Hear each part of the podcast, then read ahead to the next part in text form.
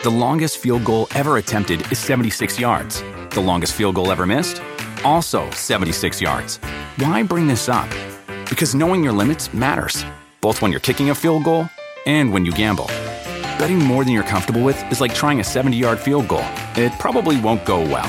So set a limit when you gamble and stick to it. Want more helpful tips like this? Go to keepitfunohio.com for games, quizzes, and lots of ways to keep your gambling from getting out of hand. Con Verizon, mantenerte conectado con tus seres queridos es más fácil de lo que crees. Obtén llamadas a Latinoamérica por nuestra cuenta con Globo Choice por tres años con una línea nueva en ciertos planes al Nemery. Después, solo 10 dólares al mes. Elige entre 17 países de Latinoamérica como la República Dominicana, Colombia y Cuba. Visita tu tienda Verizon hoy. Escoge uno de 17 países de Latinoamérica y agrega el plan Globo Choice elegido en un plazo de 30 días tras la activación. El crédito de 10 dólares al mes se aplica por 36 meses. Se aplica en términos adicionales. Se incluye hasta 5 horas al mes al país elegido. Se aplican cargos por exceso de uso. Alicia Villarreal. Hagan un dibujo de lo que van a ser de grandes. Y yo hacía una estrella. Voy a ser artista. Y sí se reían mucho los niños de mí. ¿Y dabas clases de natación? Eso me decía mi papá. Mira, tú aviéntalo y si flota, ya chinga, ya aprendió. Si les hacía eso de repente que no me vieran el entrenador. Aprendí a hacer cosas de mecánica, cambios de llanta. De verdad, si alguien no sabe, y hoy, hoy es más fácil. Yo no sé. O sea, ojalá que le guste el límite, porque ojalá que le guste, porque si no, o sea, es una señal, es una señal. Pero no le gustábamos a nadie. O sea, no le gusta. Llegó un momento que fue muy cansado tanta fama. Sí, sí. A veces decía, ya cantamos esta, ¿sí? Ay, chinga, ni me acuerdo. Y veo en la tele que decía, hermano de Alicia Villarreal, fallece, muere en un accidente. Y la apago. Y me quedo así. Y lo primero que pensé es, mi mamá, con huevos y no vayan a llorar, ustedes son mi fuerza ahí arriba. Así que vamos a divertir a esa gente que no sabe qué no se han enterado qué me ha pasado a mí. Y yo viví dos duelos, casi juntos. La ruptura del límite y la ruptura con Arturo, mi esposo, mi marido, el papá de mi hija, que me iba a quedar sola con una bebé. Pensé que eso era lo que más me dolido en la vida. Pero cuando falleció mi hermano, me di cuenta que eso no había sido lo que me había dolido más en la vida.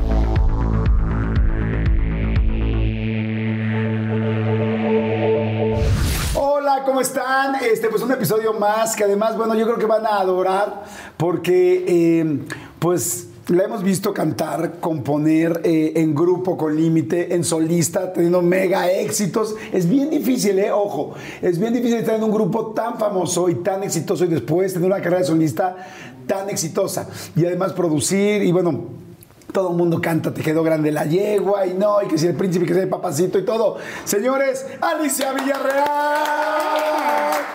Alicia linda. ¿Cómo estás? Bien, estoy contenta, estoy feliz. Qué Gracias guapa por te ves, ¿eh? Gracias, gracias. Mucha por la gente no lo sabe. Mucha gente no lo sabe, Alicia, pero tenemos que decir. Sí, Alicia y yo fuimos pareja. ¿Cómo? sí. Sí, Aunque pareja. ustedes crean que no. Y me da mucha pena decirlo porque no te quiero hacer sentir incómoda, pero inclusive hay fotos nuestras en, en la cama. Dios. No, no, no puedo negarlo delante de ti. ¿Es cierto o no? Es cierto, Estuve- es correcto. ¿cómo estuve? Estuviste fantástico, divino. Hicimos un video de la canción que se llamaba La Suegra. ¿Qué no ves que lo estoy disfrutando? No, lo tengo que decir pronto porque allá afuera vuela todo esto rápido. Sí, estuvo muy padre, fíjense, muy padre. Si estamos en un video, por favor, búsquenlo, está muy divertido. Es el video de la suegra, la canción, mucha gente pues, la conoce, por supuesto, pero, este, pero me encantó cuando me llamaste y me dijeron, oye, que Alicia Villarreal quiere que si vayas a su video y que tú seas su pareja y que lo van a hacer todo como de los setentas, Ajá. y tú como tipo Mauricio Garcés y tu suegra, tu mamá, es la que no soporta a Alicia y la suegra, y nos divertimos muchísimo y grabamos desde tempranititito hasta Todo como las día. 3, 4 de la Sí, mañana, ¿no? Todo el día. Y, y sí, a lo mejor no te acuerdas tanto, pero yo había ido a otro rollo antes. Y ahí estuve y, y cuando estaba platicando con la disquera, le digo yo, híjole, Jordi, da ese personaje para hacer el video. O sea, fue de ahí. También te pareció que un poco guapo, pero también te pareció un poco guapo, ¿no? Guapísimo. Hasta la fecha. Y él y yo dijeron. somos de la misma edad. Somos de la misma Y edad, estamos guapísimos. Exacto, o sea, a mí me dijeron, oye, como que Alicia le pareces perfecto para el papel. Y dije, oye, oye, y sigues diciendo el ajá. ¿Sí? ¿En serio? Yes. Oye. ¿y en tu vida normal dices el ajá? O sea, estás de repente cocinando, estás así, a ver a los niños, que más sé que vives con cinco, les ajá o no. Sí, o sea, o me apuran o, ah, por favor, o- lo hago a veces diferente, como, es, ya me voy a levantar, mamá, ajá, ya te vas a levantar, mamá, lo estás cambiando. O sea, o me arremedan ellos de que de repente, ajá, y me arremedan, me arremedan, pero es algo que ya, ya lo tengo, Ay, qué padre. ya lo traigo. Bienvenidos a todos, lo vamos a pasar padrísimo con Alicia, vamos a platicar absolutamente todo, cómo se armó el límite, cómo empezó el por qué se, por qué se separaron, qué onda con Monterrey, con todas las, este, bueno, en fin, de todo, vamos a hablar absolutamente de todo. Y mi querida, eh, bueno, tómense algo con nosotros, nosotros estamos tomando un tequilita muy a gusto, que ya me dijiste que tú, cuando llegas a tomar, cuando no tomas tanto, es whisky. Y Me bueno, encanta también- el whisky, El whisky. porque ya pasé como de la juventud esa, ya estoy en la etapa más madura, digamos más grande, Ajá. que no se sienta tan... ¿Qué tomaban en Monterrey de chavitos? Porque por ejemplo aquí en México eran las boligomas, no, No, o sea, yo soy de, de la cheve, de que me iba a la presa de la boca porque ya no tiene agua hoy. y me iba a la presa de la boca, como todos se iban para allá, y era cheve, oír música norteña, era chido. ahí te pusiste tus primeros besos. No, ahí no. ¿No? Fueron des- o sea, sí, sí hubo besos por ahí, pero no fueron mis primeros. ¿Por ahí estamos hablando de la presa o por dónde? Por ahí, por el obispado. Oigan, bueno, pues el asunto es que tomen algo con nosotros, pásenla bien, ya saben cuál es la idea, que por hora y media, por dos horas se les olvide un poco sus problemas y que conozcan a una persona, al ser humano, no solamente al artista. Así que un saludos a todos y gracias por tantos mensajes de diferentes partes del mundo, a toda la gente de Estados Unidos, que esto ha crecido, es una locura en Estados Unidos. Saludos y muchas gracias.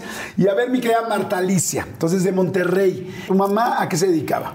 Mi mamá es, mira, yo vengo de una familia en que las mujeres son amas de casa. Ok. Y, somos muy tradicionales, mm, las mujeres casi no trabajamos, pero en mi generación pocas de mis primas sí trabajan y el esposo también. Entonces mi mamá siempre se dedicó a la casa porque pues así es la A cuidar- tradición. a cuidarlos. Sí. Tú eres la mayor de cinco hermanos. Yo soy la mayor. Oye, y bueno, sé que tu hermano Víctor, que, que en paz descanse, este, es cierto que de repente cuando te veía en la calle, lo decía, ¿qué, qué? ¿Qué me hacen aquí afuera? ¿Cómo era? tremendo. ¿Por qué? A ver, cuéntame. Porque, pues bueno, él era el tercero. O sea, soy yo, mi hermana Coco, y luego es Víctor, Juan, y el pilón fue Coral. Y entonces, aunque eran menores, teníamos que respetarlos. Y no era ¿Ah, como sí? que. O sea, aunque tu hermano fuera menor, había que respetarlo. Exacto. Es Él era una- mayor. Es, una familia muy tradicional y donde eh, estas tradiciones eran ese estilo. ¿Cómo era? Ver. Entonces, desde muy chiquititos nos empiezan a, a- a- a decir, ¿no? De que cállese la boca, no le hable así a su hermano. Entonces, ah, bueno, ya no se le podía decir huerco baboso, la babosa era yo. Entonces, ok. Entonces te acostumbras y entras en ese, eh, pues Claro, en esa en educación, ajá, en ese patrón. Y entonces yo, pues yo ya tenía 17 y él tenía como 15 o 14. eh, y me veía platicando, eh, a la casa, pero así, eh. Y yo, ay, que me tronara los dedos o que me aplaudiera, eh. Híjole, pero si no le hacía caso y llegaba a la casa después y mi papá se enteraba, ¿qué te pasó? ¿Por qué haces eso? O sea, yo era la que estaba mal. Entonces, ya nada más lo veía y si, si no me alcanzaba a esconder, ya me vio, ya me voy. Bueno, bye, bye, bye, ya me voy. Oye, que- pero qué chinga, porque o sea, era como tener Sí. tres papás. O sea, un papá más los hermanos. Sí, porque ese, Todos cuidándote así como Pero satélites. también tenía, también mi abuelito era como mi papá. Entonces yo también he sido de, de mucho de mis abuelos. Entonces también si veía a mi abuelito y si mi abuelito ya me veía así y me hacía así, ya me iba a mi casa. Y cuando te casas con tu esposo, con alguno de tus esposos, este, era igual, era así como de, sí, mi amor, lo que tú me digas, no. O sea, No. ¿traías esa línea o eras, o eras o ahora al revés? Fíjate, vea, para mí mi, mi primer matrimonio, matrimonio, hasta me cuesta decir más, o sea, o sea, hasta me cuesta. Con Arturo Carmona al principio, eh, me, yo ya estaba muy famosa, ya estaba en un nivel muy famosa, pero lo conocí antes de, o sea, cuando yo iba... Apenas ya. subiendo. Ajá. Y, Ajá, ¿te fijas? ya ves, me sale natural. Y haz de cuenta que lo que lo que pasaba era que, ok, nos casamos y poco a poco fuimos comprando nuestras cosas en casa. Porque yo fácil podía haber armado toda la casa. Entonces yo me fui poco a poco porque también estoy acostumbrada y educada a que mi marido aporte de y, y hacerlo sentir bien, a gusto, seguro. Sí, que, que él Y, te y está nos cuidando. fuimos y era un gusto que nos da, ya tenemos un refri, ya. Yo podía tenerlo todo, pero fue, fue bonito. Claro. Así, así lo fuimos logrando, logrando. Así que bueno, ya, ya no se logró. Claro, bueno, pero eso es algo pues que hoy, a verdad, es bastante normal. No es, no es nada sencillo llevar una relación por tanto No, tiempo. De hecho, eh, ahora, ¿cuánto tiempo llevas eh, casada con Cruz? ¿Ve- ¿20 me dijiste? Eh, Pero sí, juntos. 20 años, tenemos 22 años juntos. Wow, felicidades por eso. Me da mucho gusto porque hoy en día este, Aguanta, tener una aguanta. relación tanto tiempo me da mucho gusto. Oye, bueno, entonces me regreso. Entonces dices, bueno, tu mamá, este, doña Marta, completamente en la casa. Total. Y el señor Víctor, que estaba siempre teniendo a sus hijos que te cuidaban y todo el asunto, este, ¿a qué se dedicaba? Mi papá es. mm, Yo vengo de una familia de, de traileros, de mecánicos, de gente de transporte, de que tienen eh, líneas urbanas de transporte, o sea, gente que se dedica a mover a la gente. Y entonces yo aprendí eso, aprendí a hacer cosas de mecánica, a hacer ¿Cómo cambios de aceite, cambios de llantas. ¿En serio? Sí. Y O sea, a si tú y yo manejar. salimos un día a cenar Sí. y se me poncha la llanta, ¿tú sabes perfecto cambiarla? Válgame. Y hoy es más fácil. Oigan, de verdad, si alguien no sabe, y hoy, hoy es más fácil. Yo no sé. Adiós. no puedo creer. Hace años ¿De que no cambio. No, sí supe. Bueno, o sea, es que- Supe cuando estaba más chavo, pero si ahorita se me poncha la llanta, pues veo el seguro, a ver si no me ayuda. Sí, ya sé, no. Soy el antitipo de la regia. O sea. Bueno, pues yo aprendí todo sí. eso antes. Ajá. No, sí sé cambiar una llanta. Sí. Pero este, pero sí creo que, que- que hemos cambiado, ya somos Sí, más comodinos.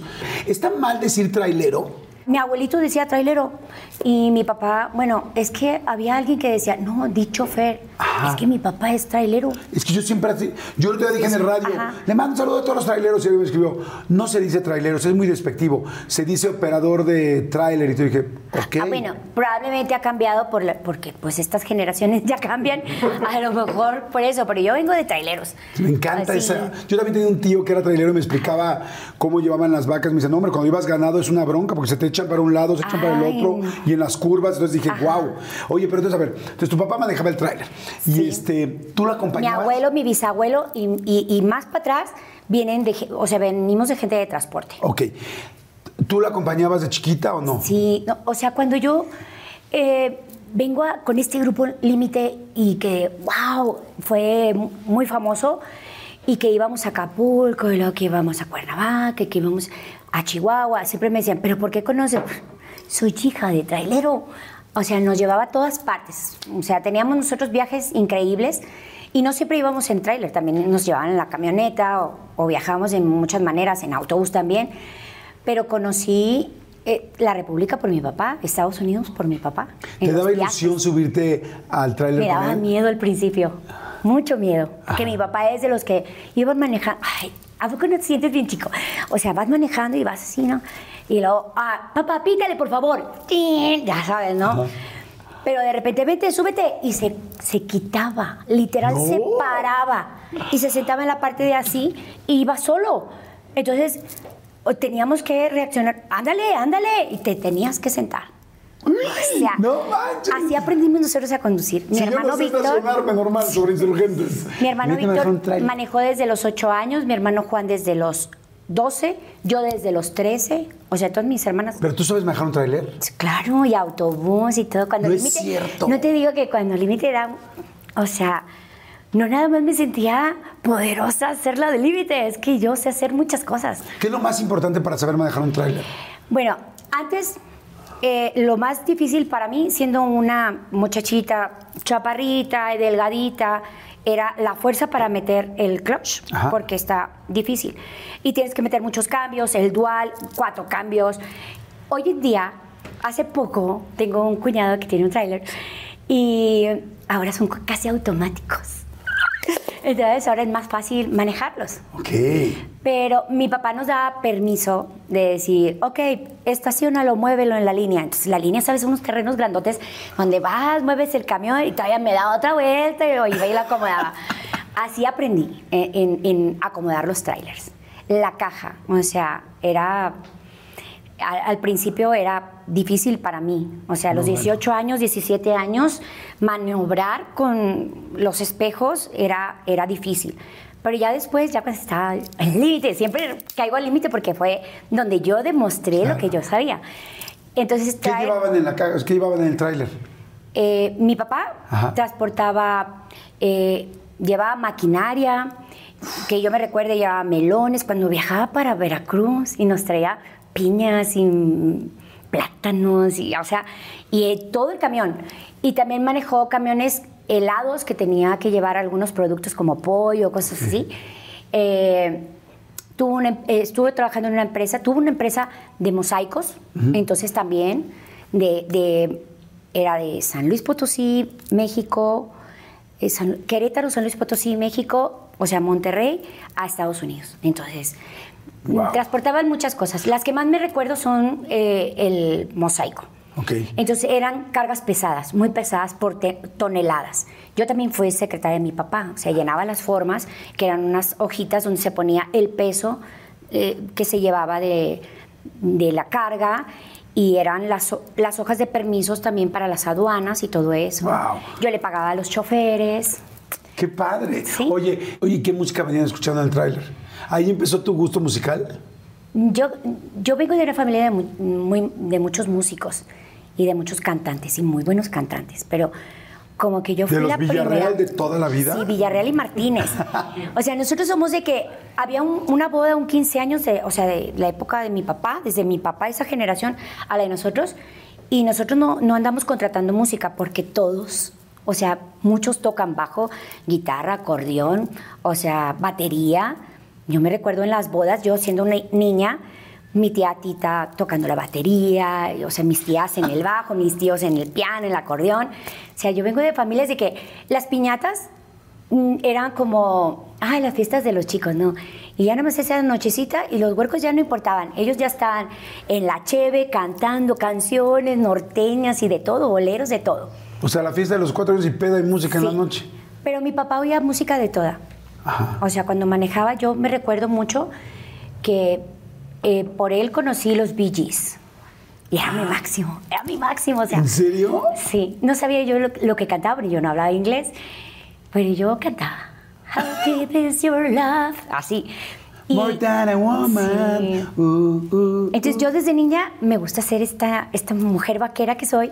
Desde niña me ha gustado esto, ¿no? Me siento orgullosa de, de ver a mi papá, a mis abuelitos, a mis tíos, o sea, sé andar con su sombrero, el, el manejar en el carro con el brazo aquí, o sea, a mí me, me, me encanta todo eso. Oye, por ejemplo, las botas. Siempre te vi de botas. Siempre Eres- tengo botas. Eres, sí, desde chiquita eras de botas. O sea, ¿te sientes cómoda con las botas? Hubo una época que yo le pedí a mi papá unas botas rosas, no las conseguía y me las compraron como hasta los nueve años yo creo que tenía y fui la más feliz. Ya después no me quedaban, me apretaban y yo le decía a mi mamá, ¿por qué no me le abres? Córtamele aquí para que se me salga el dedo, porque me encantaban. Y ya nada más crecí poquito más y ya era como, ¿estás segura que quieres botas? Sí, quiero botas, porque a la escuela no iban las niñas con botas. Teníamos que llevar un cierto zapato porque luego aparte también estuve en una escuela, estuve en una escuela pública, pero luego estuve en una escuela con monjas y ahí pues ya era difícil Claro. andar con mis botas. O No te dejaban llevar botas.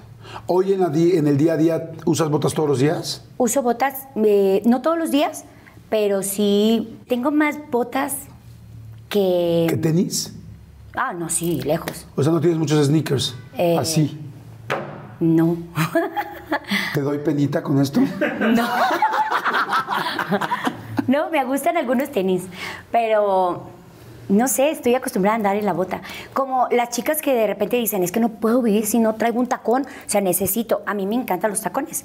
Siento que nos hace sentirnos muy sexys, pero llega un momento en el que para mis shows o para mis diarios y mis que ando corre y corre, o sea, la bota me, me ayuda. ¿Y nunca saliste con un cuate muy fresa? O sea, que dijeras, qué hueva este cuate así con sus Sí. saquito beige y con sus tenis. Sí, claro. claro. ¿Y cómo era? ¿Cómo es el encuentro de una mujer regia, tal, las botas, el tráiler, la música, la tía Tita tocando la batería y tú con el cuate fresa que no conoce nada de eso? ¿Es un contraste? Pues tuve un novio que era así y era hijo único. Entonces él era todo así de andar con su saco. Y la verdad sí me, me cansó muy rápido. Pero, pero lo, que, lo que al principio era, es que me encanta cómo eres. Y eres diferente. ¿Él te decía a ti? Él me decía a mí. Entonces yo dije, ah, soy diferente, yo le gusto. Era como esa época en que todas andaban aguadas, era tipo flans Ajá. y los cintos acá aguados. Y, y yo también me vestía así, y el fleco también así, pero yo, o sea, lo combinaba con botas, con botines, o sea, con mis chanclitas así, esas tipo de indio que me encantan de puras Ajá. cintas, que esas nunca pasan de moda. Entonces, cuando él me decía eso, yo estaba en la prepa, y era como que, ay, qué lindo. Pero después cuando me empezó a decir, es que a mí me gusta mucho José José, dije, ay, qué romántico. Luego después ya dije, sí, lo que tú dijiste, qué hueva. Sí, como que, como que hay mujeres para, para ese tipo. Y yo soy más toda así. Y luego, bueno, te voy a contar una historia que, que yo hacía en la escuela. Yo en la escuela fui muy bien. Mis, mis papás nunca fueron de que, Marta Alicia, haz la tarea o Marta Alicia, ¿cómo puede ser posible estas notas? Como a mis hermanos, que los regañaban, los regañaban. Yo fui buena para la escuela. No tan excelente, pero sí fui buena. Entonces él, ese novio, me dijo una vez, oye, ¿no puedes ir a presentar por mí? Y yo, pues es que yo no me he seguido a presentar por mis dos amigas, pero porque como son mujeres, si yo puedo entrar para presentar por ellas, pero ¿cómo voy a entrar para presentar por ti? Claro. Ay, ándale, es que de verdad no puedo pasar química. Pon el nombre nada más, te decía. Entonces, pues estuve viendo ahí, porque era otra prepa, estuve viendo y sí, me animé. O sea, Y fui. ¿irte a meter otra prepa que nadie te conocía? Sí, y presenté por él. Pero ya después sí dije, no, ya, ya no puedo estar aquí. Pero por él, después ya me contrataban otros, otros me decían, ¿puedes presentar por mí? ¿Te contrataban? Sí, ganaba dinero. O sea, hacías negocios de chiquita. ¿Cuánto Sí. cobrabas por presentar un examen? 200 pesos. Eran 200 mil. Eran 200 pesos, 200 mil pesos de ese momento. Sí, porque imagínate que me pescan. o sea, mi respuesta a cuando estás seguro, porque mira, ¿qué tal que me pescan? O sea, yo ni siquiera estoy en esa prepa, no sé qué me va a pasar, me pueden llevar a la cárcel. Y con lo que tú me vas a dar para que yo presente tu examen, o sea, yo con eso no me salvo. Ese era tu argumento para cobrar los 200. Ese era mi argumento. Y, y cobrabas por adelantado. Claro, porque ellos estaban, se- ellos ya sabían que yo se los iba a pasar. O sea, para decir, con mi amiga Marisol yo le decía, mira, yo voy a ir a presentar tu examen, pero no voy a sacar buenas notas porque tú eres una burra. Entonces, nada más te voy a hacer que te pasen. Nada más hasta ahí voy a llegar. Entonces, pues sí, pero ella, ella y yo estábamos en la misma prepa. Pero cuando me tocó ya ir a otras prepas, a dos prepas diferentes que la mía, Pero ya... ¿cómo no te cachaban? O sea, eres No una me chava. cacharon, hombre. una chava, ojito claro, tal, Si muy ahorita lo digo, ¿Cómo no. no te ubicaban? Así es que ¿quién sabes es que esta? yo no era popular, popular. O sea, a mí nada más me conocían por la de las botas y la del carro. La del carro grande, porque yo tenía un carro grande. Pero no, no fui, o sea, niña tan popular. Tan popular, no. Oye, y entonces les cobrabas por... Oye, qué buen negocio, que más, pues ya, ya te aprendiste lo de química, ya lo puedes hacer 20 veces. No, y sí, hacía, o sea, matemáticas, español. y- o sea, yo iba y les hacía hasta trabajos de laboratorio. ¿En serio? Sí, decía yo, esos huevones, ¿qué onda? ¡Qué burros! ¿Cómo eras tú en la escuela, aparte de la parte este, educativa y de los exámenes? ¿Eras abierta, eras extrovertida? Dices que no eras la popular, pero... No era la popular, pero desde que yo estoy en kinder, siempre me dicen, "Shh, cállese, Villarreal. O cuando nos decían Marta Alicia el nombre, o cuando me decían Villarreal. Siempre he sido platicadora, siempre he sido muy platicadora. ¿Cómo crees? No me había dado cuenta. ¿Verdad? No lo dejo hablar. No, y eso quiero, quiero que hables Sí. tú. Está perfecto así como lo estás haciendo. Así soy desde niña. O sea, eras muy platicadora. Sí, me paraban, me castigaban, me mandaban la dirección. Y me decía mi mamá, pero no me mortifica Marta Alicia que la castiguen porque pues ella siempre le va bien, hace sus tareas, mm, tiene sus exámenes. A veces ni presentaba porque ya tenía 10, ya no presentes, vas a sacar bien. Y a veces en la prepa decía, híjole, de verdad, no sé, me voy- le voy a echar ganas a las clases, porque cuando yo empecé a cantar en la prepa, en los festivales de, de la universidad en la prepa, ya fue como en tercero, más o menos, y me empecé a descuidar un poco. Entonces nada más iba a clases, entregaba mis, mis trabajos, ya tenía 10, voy a presentar, no, ok. Y yo me iba a cantar. Oye, ¿cómo empezaste a darte cuenta de la parte musical? O sea, lo, así el inicio, el inicio. Bueno, yo canto desde chiquita en las fiestas con mi familia, pero el día que a mí me hizo un, un clic así, eh, pues en casa de mi abuelita siempre se juntaban todos así en las navidades y luego nos daba la, ma- la mañana y luego hasta días después ahí se acostaban todo el mundo. Y mi abuelita toca acordeón, o sea, bueno, tocaba acordeón y cantaba muy lindo. Entonces ella en las mañanas se levantaba y hacía unas notas. "Ah, ah, ah". Entonces yo iba y me ponía con esas notas con ella. Me dijo, ay, hijita, es- eres tan afinada. Eres una artista. Tú eres una estrella. Tú vas a ser una estrella que brilla y que no sé qué. Y entonces yo creo que eso me fue como... Ella dice, pues es mi abuelita y canta muy bonito y toca el acordeón y la admiro. Y yo creo que de ahí empecé en la escuela cuando me decían, que van a, hagan un dibujo de lo que van a ser de grandes. Y yo hacía una estrella, voy a ser artista. Y sí se reían mucho los niños de mí. Pero yo ¿Te participaba. dolía? O sea, o, Fíjate o te que no. bajoneaba o no? No, fíjate que no. Como que nunca me. Nunca he sido tan sentida, porque también me han enseñado a que. eh, que yo me peleaba con, con mis hermanos y me decían, a ver, ¿por qué te peleas con tu hermano? No, que porque él me molesta, yo estoy aquí en la cama y yo quiero que se quite. ¿Y ¿Por qué crees que viene tu hermano y se sienta contigo? Porque viene a molestarme. Porque crees que tu hermano viene y se sienta contigo. Porque viene a molestarme. Porque yo estoy acostada y es mi cama. No, porque tu hermano quiere platicar contigo, quiere jugar contigo, quiere convivir contigo. O sea, la otra persona tiene una razón. Entonces, cuando tú, o porque a mi hermano le, entonces le decía, tu hermana tiene un problema ahorita y tú vienes y ella tiene un problema ahorita, no quiere jugar contigo ni te quiere ver, porque ella, pero no te sientas con ella, es que ella tiene un problema ahorita, o sea, está pensando en algo que no sé si es la tarea, o sea, eran como esos momentos que aunque estábamos muy chiquitos, empezamos a crecer y era como el clic, era como el clic, ah, ok. Entonces, si el otro se enoja, que se enoje. O sea, yo no me, no, no me voy a molestar porque no me contesta. O sea, Hay una razón por la cual lo está haciendo Ajá. y no soy yo. y luego lo veías con los papás. Ay, ya se estaban peleando, ya se estaban diciendo cosas y mal- malas palabras. Entonces ya de repente nosotros nos metíamos, eh, ¿por qué no hagan eso? ¿Por qué le dices a mi mamá? Que no sé qué. Y de repente se enojaba mi papá conmigo y luego ya estaban muy bien, ellos se hablaban y yo seguía enojada con mi papá y no nos hablábamos. Entonces, ¿sabes? Vas haciendo el clic, vas creciendo y vas haciendo el clic. Entonces nunca he sido, si la otra persona está molesta y está gritando, está, pues sí, tiene una bronca. A mí no me hace nada, yo nada más le hago así le sigo. Entonces en la escuela no me molestaba eso. Ok. Como que ya estaba media preparada. Sí se reían y todo, pero yo como quiera participaba en los, en los bailables, en los festivales, y a veces me decían que estaba flaca o que tenía pecas, y no crees que eso me... ¿Y si tienes muchas pecas? Sí, tengo pequitas y me encanta. ¿Todavía tienes pecas? Sí. Oye, te voy a contar otra anécdota. Yo le decía, ajá. Yo le decía a mi abuelita, abuelita, es que me dicen pecosa en la escuela. No pasa nada, hijita, se te van a quitar, mírame, ya no tengo. Y yo me iba así, "Ay, pero mi abuelita tiene como 60 años. O sea, ya quiero que yo crezca 60 años y ya no tenga pecas ni en los brazos ni en las manos. O sea, yo decía, no, pues si se me van a quitar lo de viejita.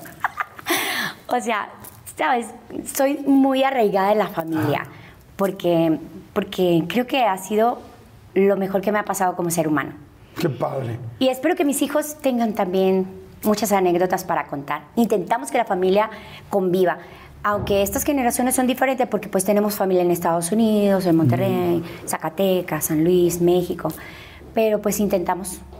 Oye, ¿cómo era tu cuarto en esa época? Ahorita que dijiste, soy una estrella y escribí la estrella, me imaginé cómo era tu cuarto, si tenía pósters, ¿no? ¿Tenías un cuarto sola? No, porque tengo una hermana. Ajá. Pero el cuarto de nosotros era de cortinas rosas, Ajá. transparentes. Ajá. Y en la época que nos gustaba a menudo, pues teníamos a menudo.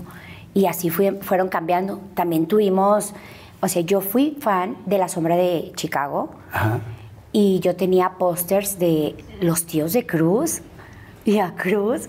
Y yo no los conocía. o ¿Cómo sea, crees? ¿Quiénes yo no me imaginé jamás que yo iba a ser esposa de, de uno de esos del grupo. ¿Quiénes eran los tíos de Cruz? Eh, los de la sombra de Chicago. Ah, Ellos tuvieron una época, eh, no sé qué, yo creo que eran de 80s a 90s, y tuvieron una época muy exitosa. Tenían un- una canción de, que se llamaba eh, el, ba- el baile del sapito, la vamos a gozar. No, no, una- era una cumbia muy pegajosa. Y luego sacaron, eh, tenían una de la güerita Coca-Cola. Y, o sea, tenían muchos éxitos ellos. Eran tejanos, de Chicago y de Texas. Entonces, como yo iba a las ferias con mis tías, que eran las primas de mi papá, nos regalaban póster los grupos, o sea, como Bronco, Tigres del Norte. Pero yo, yo me recuerdo mucho de La Sombra de Chicago porque ellos tenían unos chavitos que bailaban, echaban piruetas y, o sea, y se abrían de pies así y bailaban rap. Y era la primera vez que yo escuché la cumbia tejana fusionada con rap. ¿Qué? La primera vez. No O sea, había realidad otro. eso realmente era el son inicio como de Cumbia pioneros. Ajá, exacto. Ellos fueron los pioneros. Entonces a mí me impactó y yo me quedé con esos pósters. ¿La final del food o las mejores alteraciones? ¿Tu primera cita o tus primeras herramientas para instalar frenos? ¿Ver la temporada completa del nuevo show o videos de cómo reparar autos? Bueno, cuando eres fanático de los autos, la opción es obvia, súper obvia. Fíjense, con más de 122 millones de piezas para consentir a tu carro favorito, puedes asegurar que tu carro siempre funcione perfectamente bien. Juegos de frenos, turbocargadores, luces LED, juegos de escapes, defensas, racks para el techo motores. Ya sea que te guste la velocidad, la potencia o el estilo, eBay Motors tiene todo lo necesario para tu carro favorito. Además, a estos precios, quemas llantas y no dinero. Y con Guaranteed Fit de eBay, te aseguras que la pieza le quede perfectamente a tu carro a la primera. O si no, se te devuelve tu dinero. Mantén vivo ese espíritu de Ride or Die en ebaymotors.com. Oigan, y- ay, me acaba de dar muchísima hambre, pero bueno, no, saben, de repente me entran así esos, esos hambrismos tremendos. Perdón si pudieron escuchar inclusive mi estómago, porque bueno, estos micrófonos lo captan literal todo. Pero es que estaba pensando en el McCrispy de McDonald's. O sea, ¿ustedes ya lo probaron? No, no, no, no, no. Es que, bueno, si ya lo probaron, seguro me entienden. Es un sándwich de pollo crujiente, jugoso y al mismo tiempo picante. ¡Ah! Viene con unos pepinillos deliciosos y te lo sirven con una salsita picante que está así en todo el pan. Uf. Y si lo pides con un Sprite, no sé por qué, pero se siente que pica todavía más. En serio, qué hambre me dio. Me- Mejor le paro porque si no, no voy a poder seguir con la entrevista de hoy. Ustedes que pueden, disfruten de su McCrispy en McDonald's o pídanlo por el app desde sus teléfonos. Seguimos. Y uno de ellos me lo firmó, que es el tío, y yo lo puse en un círculo, ¿no? En un corazón y en un círculo. Y luego ibas a Y estar ahí con lo el- tuve un tiempo, mucho tiempo. Te ibas a casar con el sobrino.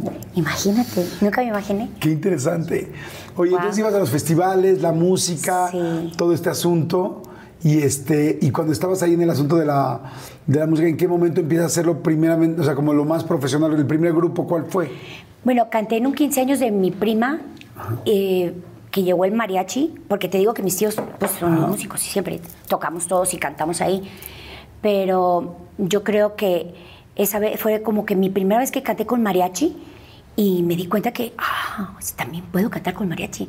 O sea, ya no nada más cantaba con mi papá las de Rocío Durcal y Juan Gabriel, o porque hacíamos duetos mi papá y yo, y él me enseñaba a hacer las armonías. Entonces yo ya quería ver de qué manera yo podía cantar, porque a mí ya me gustaba eso. Y ya estaba en la prepa por entrar casi, por terminar la prepa, ya para decidir qué carrera iba a agarrar. O sea, porque ya era como presión. Ya sabes que vas a estudiar y era presión.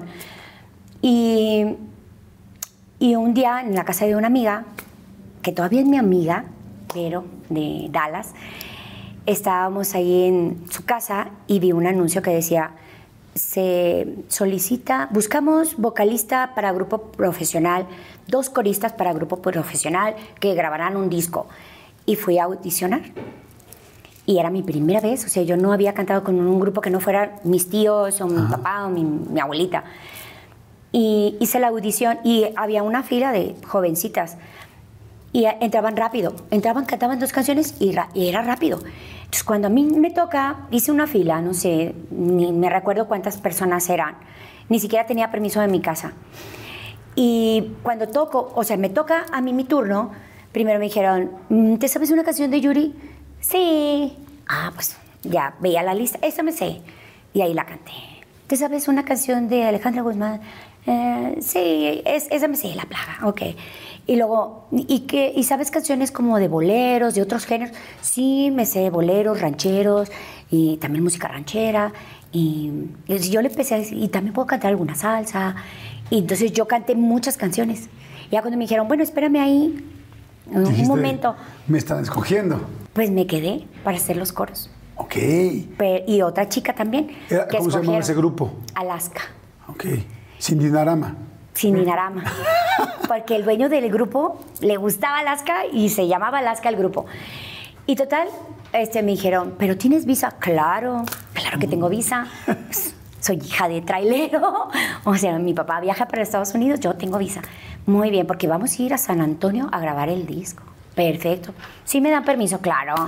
Pero si tu papá era así como Nadie de súper... sabía. No, no, ni nadie sabía. Es que ni siquiera mi mamá sabía que yo había ido a audicionar. Y luego, no, pues total. eh, tienes que venir a los ensayos. Y le tuve que decir a mi mamá que estaba yendo al gimnasio a hacer este básquet. Porque yo no había hecho básquet nunca. Y una vez fue mi papá a recogerme al básquet. Y ahí ya tuve que, sí, ahí ya tuve que decirle, papá, es que estoy ensayando en un grupo y soy corista. ¿Corista? Sí, soy corista, pero ya no de la iglesia, porque me daba permiso ir a la iglesia a cantar, pero no me daba permiso para hacer otras cosas. Entonces, como decía, ok, sí, en la misa sí, pero ¿cómo? O sea, vine a recogerte al básquet y me estás diciendo ahorita que estás en un coro, que estás En haciendo coros. ¿Cómo se puso de tu papá? coros. Bueno, sí se molestó poquito, no entendía. Y luego le dije, bueno, papá, te tengo que explicar que aparte el grupo me está escogiendo porque está teniendo problemas con la cantante. Y yo ahorita ya me aprendí todas las canciones. Por si acaso lo que sea, yo voy a, ya estoy lista. Entonces mi papá conoció al dueño, conoció a- a- al que se encargaba del grupo y les propuso para que yo estuviera en el grupo que fuera uno de mis tíos a tocar el piano, o sea, porque era muy buen tecladista, es un muy buen músico aparte. Y dijo, yo les puedo recomendar a alguien de mi familia, porque yo no puedo dejar a que a mi hija nada más se va a ir. O sea, ¿qué les pasa? Pues mi hija tiene 17 años. Pues total, entra mi tío y lo convencemos y luego aparte le gustó el grupo y, a- y, a- y a- y, o sea y entramos de lleno empezamos a hacer los arreglos musicales y todo y de repente ya estábamos en San Antonio grabando el disco y la cantante ya no se había enojado y dijo no importa te la sabes Marta Alicia sí yo ok las canté. Y como a mí en la escuela me decían Alicia porque mi papá me dice Alicia. Nada más cuando está enojado me dice Marta Alicia. Entonces me quedé como Alicia Villarreal desde ahí, desde mi primer disco. O sea, ya Alicia Villarreal. Y yo lo grabé en voz primera, hice todos los coros yo misma y ya empecé a trabajar. Era guau, ya ganaba dinero, era guau. 17 años ya no había que ir a presentar exámenes a otros lados, ¿no? No. Después me costó mucho trabajo la escuela porque de ahí conocí a otro, bueno, me regresé a Monterrey, estuve una temporada con mis abuelitos, viajaban conmigo y me, me cuidaban y me Oye, ayudaban. perdón que te interrumpa una pregunta. ¿Que en algún momento cantaste en un Holiday Inn, en un Sí, hotel? cuando me regresé después de que grabé ese primer disco. Ajá. En ese primer disco, fíjate que nos faltaba una canción y metieron una, una cumbia, era un grupo como baladista. Y metimos una cumbia como de botana. Y esa fue la que me pegó, esa fue la que tocábamos en la radio. Y era lo, como que la disquera decía, es que se me hace que este género para Alicia, se me hace que es ahí. ¿Cómo se llamaba la canción? Como te quiero yo. Y era como chistosa porque yo realmente no era tan cantada. Era, ya que no quieres que te quiera como te quiero yo, ya que no quieres como te quiero yo, ya que no quieres que te quiera como te quiero yo. O sea, era como que una cumbita como que sí, ¿no? porque éramos un grupo baladista. Y de repente dije, ¿sabes qué? Yo quiero hacer norteño, yo quiero hacer cumbia. Se me dice que esto es lo mío, porque pues yo ya bailaba así. Me regresé a Monterrey, ya no tenía tanto permiso, ya se me acabó la ilusión del disco y todo. Y entré a trabajar en Holiday Inn ¿Con un grupo o qué? con un grupo, ni me acuerdo si se llamaba Pocardiacer, no me Piña acuerdo. colada. Pero éramos muy poquitos. Es que ellos eran piña colada y para trabajar en el Holiday Inn éramos Pocardiacer, que- creo que se llamaba Pocardiacer, porque éramos nomás cuatro, o sea, eran tres músicos y yo. Y para que me dieran permiso, porque a mí no me daban permiso de tocar en las discotecas ni nada de eso. Entonces yo no podía tocar en las noches, tenía que ser en la tarde. Entonces empecé a trabajar ahí en el lobby. Y entonces- ¿En el lobby del hotel? En el lobby del hotel, pero eso, trabajar todos los días y cantar todos los días era un entrenamiento para mí increíble. Claro. Ahí yo veía pasar muchos artistas. Ahí conocí a Celina, ¿Cómo crees? en la Holiday Inn. Conocí a Emilio Navaira. Cuando yo estaba en San Antonio, ¿Y cuando pasó Celina le dijiste así, la saludaste o no? Es que yo ya la conocía porque cuando yo estuve en San Antonio conocí todas las tejanas. Y yo dije, la mera mera es Canales. O sea, Laura Canales, ella era la mera mera. Todas querían ser como Laura Canales. Y luego de ahí, Sherry Lares, Stephanie, o sea, y de ahí conocí a muchas tejanas que todavía, ahorita, ellas son muy activas. Son de un- un- un, este, o sea, ese ambiente de ellos, de los tejanos, es algo, una música muy poderosa en español, porque también hay en inglés. Pero acá pues yo conocí a otros artistas y ahí conocí a otro productor y él me dijo, te voy a hacer un disco. Porque lo conocí en el Holiday Inn, los señores que iban ahí, las disqueras, yo los veía ahí, siempre querían entrevistas conmigo, yo, es que tienes que hablar con mi papá. Yo no puedo platicar con- nadie, tienes que hablar con mi papá. Y mi Oye, ¿y en el lobby? O sea, ¿están en el lobby en un como barecito? eh, sí, tú entras al hotel y ahí está la, salita y ahí había un forito y ahí tocábamos nosotros. Y de repente trabajar en el lobby, por ejemplo, no es. no- de repente ves a los que ni te están pelando, o el que trae el niño y está ahí en el piso haciendo un tango y tú cantando aquí. A mí siempre me hicieron caso. ¿Ah, sí? Siempre me hicieron caso. Es más, nos copiaban los que, los que tocaban después de mí, nos copiaban, porque yo hacía un repertorio para llamar la atención. Yo cantaba canciones que hacía que me escucharan. Yo me subía a la bocina ahí, caminaba, me bajaba, o sea, saludaba al caballero. Buenas noches, qué bueno que vino, espero que esté muy contento. No sé qué.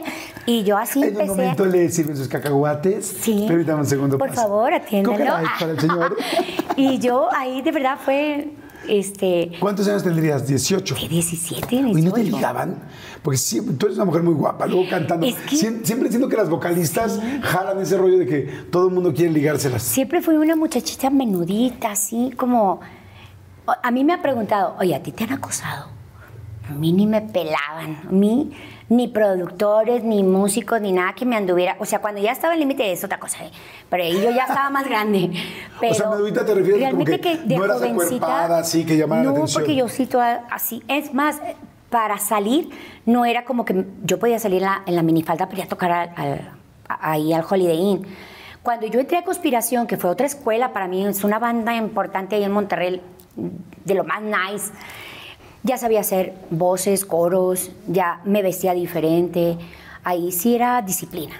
Era ensayos, era aprender a cantar en inglés, era vestirme bien, peinarme bien, o sea, mis zapatos bien, bien boleados, porque ahí no es como que vas así más o menos. Entonces, sí fue una disciplina diferente a como yo venía cantando. Oye, cantabas, pues tienes que el primero era baladista, pero igual rock and roll, igual cum. Es que ¿De después rock and de ese- roll cuál cantabas? Eh, bueno, es que yo en la época de, de Alejandra Guzmán y, y de Trevi, pues yo era también, eran mis, eh, yo era fan porque pues ellas eran las del momento. O sea, iba a la feria a ver a Gloria Trevi, era una locura, con su doctor psiquiatra y cantando así, y ver a las muchachitas coristas, yo, yo quisiera estar ahí, o sea, wow, era impresionante, pero yo me jalaba mucho también este movimiento norteño, porque no había chavas. Y en, en este, en Texas había muchas, pero acá en México no había chavas cantando norteño. Siempre buscaba mis oportunidades, mis lugares de oportunidad. Aquí es, aquí es, ahí voy. Pero sí fui rockera, cantaba canciones de Cher, de, o sea, de esa época. De, Journey, así. Sí, de muchas. Es que Qué chistoso, fíjate, qué padre saber que Alicia Villarreal. O sea, te imagino cantando así, Do you believe in love after love? Y cantando en inglés y todo este rollo en el lobby. Pero fíjate qué padre, porque cómo se van armando. Ajá. O sea, cómo uno se va haciendo escuela y cada lugar puede ser una excelente escuela, ¿no? Nada, na- ningún lugar es un lugar chico, me quiero, Ajá. quiero decir, para poder aprender a hacer lo que quieres. No, pero fíjate que ah, como yo empecé a, a trabajar y a cantar de muchos artistas, yo siempre me busqué no cantar como el artista. Porque me recuerdo una vez, me regañaron mucho en conspiración que le digo, súbele el tono, yo no puedo cantar la plaga en ese tono. O sea, ay, bien, o sea, no puedo, súbeme el tono. No, te lo tienes que aprender en este tono, porque te va a ayudar para tu tesitura, para afinar, para corregir, para... Y sí, ya después yo me echaba. O sea, ya me, me echaba las de en inglés, raspaditas, las altas, y aprendí a cantar las notas bajas. O sea, a Yuri yo la interpretaba muy bien. A Taylor, había una que se llamaba Taylor Dane, ¿te acuerdas? Sí. Ajá. Que Yuri cantaba en español y yo la cantaba igual que Yuri, pero yo la cantaba en inglés. Entonces, yo aprendí de repente a encontrarme y no cantar como las artistas. Porque pensé que debía de ser diferente. Oye, ¿y dabas clases de natación? Daba clases de natación, ¿cómo sabes? Te digo que soy muy platicadora y cuando estaba entrenando atletismo, no era muy buena para correr tanto. Aunque me veían delgadita así, dijeron, ah, Marta Alicia corre en chinga, pero yo, de verdad, me cansaba mucho. A mí me gustaba andar en patines, ir a patinar, en hielo también. Pero eh, yo iba a natación y luego me dijeron, una vez me dijeron, no nos puedes ayudar. Y yo estaba en las vacaciones de verano. Y le dije, ¿como cuántos días? O sea, todo el verano, ¿nos puedes ayudar? O sea, las cinco semanas. Híjole, tengo que preguntar en mi casa. Y me dieron permiso. Entonces yo iba a entrenar niños de 7 a 10 años. Pero en esa época yo tenía 15 o 16. O sea, yo estaba más chiquita. O sea, fue antes de la cantada. Entonces los niños no me hacían caso. Entonces de repente yo caminaba y le decía, te voy a pegar. Y, y si yo veía los, los, de- los deditos acá, yo ponía mi pie cerca. ¿Me vas a hacer caso? porque me veían las popis y me veían las piernas y yo tenía que andar también en traje de baño, en shorts, porque les estoy enseñando a ellos, ¿verdad? Y hasta que yo ya terminé, terminé esa temporada y ya la terminé bien y la terminé que, que los niños aprendieron, o sea, me hicieron caso. Pero yo realmente no era maestra de natación. Yo iba con el coach, ah, con el tre- entrenador, pues, se le decía así. Decía, ¿ahora qué los pongo a hacer? Esto. Hasta que yo me lo aprendí. Ok, ¿esta es la rutina? Ok, yo los pongo a hacer esa rutina. Y hoy ya. nadas bien, crawl, pecho, Sí. mariposa, todo lo ¿no? ¿No? No, o sea, era nomás para que flotaran, yo creo. Oye, Ay, ¿y el nada, dinero? nadaran, ya los podíamos aventar, porque eso me decía mi papá. Mira, tú aviéntalo y si flota, ya chingaste, ya aprendió. Sí les hacía eso de repente que no me viera en el entrenador. Pero así, maestra, maestra de natación, no, no. Oye, y el dinero que juntabas ahí en las clases de natación y del Holiday Inn, ¿lo repartías en la casa? O sea, ¿dabas en la me casa o daban no? 100 pesos. Era así como que, ay, era, no era nada. Pero me la pasaba bien. Iba a nadar todos los días y tenía, podía ir a correr y podía hacer ejercicio y tenía todo el espacio, pues yo podía entrar sin tener que pagar una cuota, nada, estaba padre. Pero no era tanto lo que me pagaban. Realmente fue como la experiencia de trabajar con los niños, que después esos niños los vi ya después como señores y me daba mucha risa, porque uno de ellos, uno de ellos sí se, se llama Roberto y lo vi hace muchos años, pero me dijo, tú fuiste mi maestra de natación. Y yo, cállate, cállate, no digas nada. Es que por ti aventaste, nado, Marta cállate. Liz, maestra Marta me aventó y Roberto, un saludo para Roberto de Sanico. Pero bueno, sí, he tenido una linda historia de...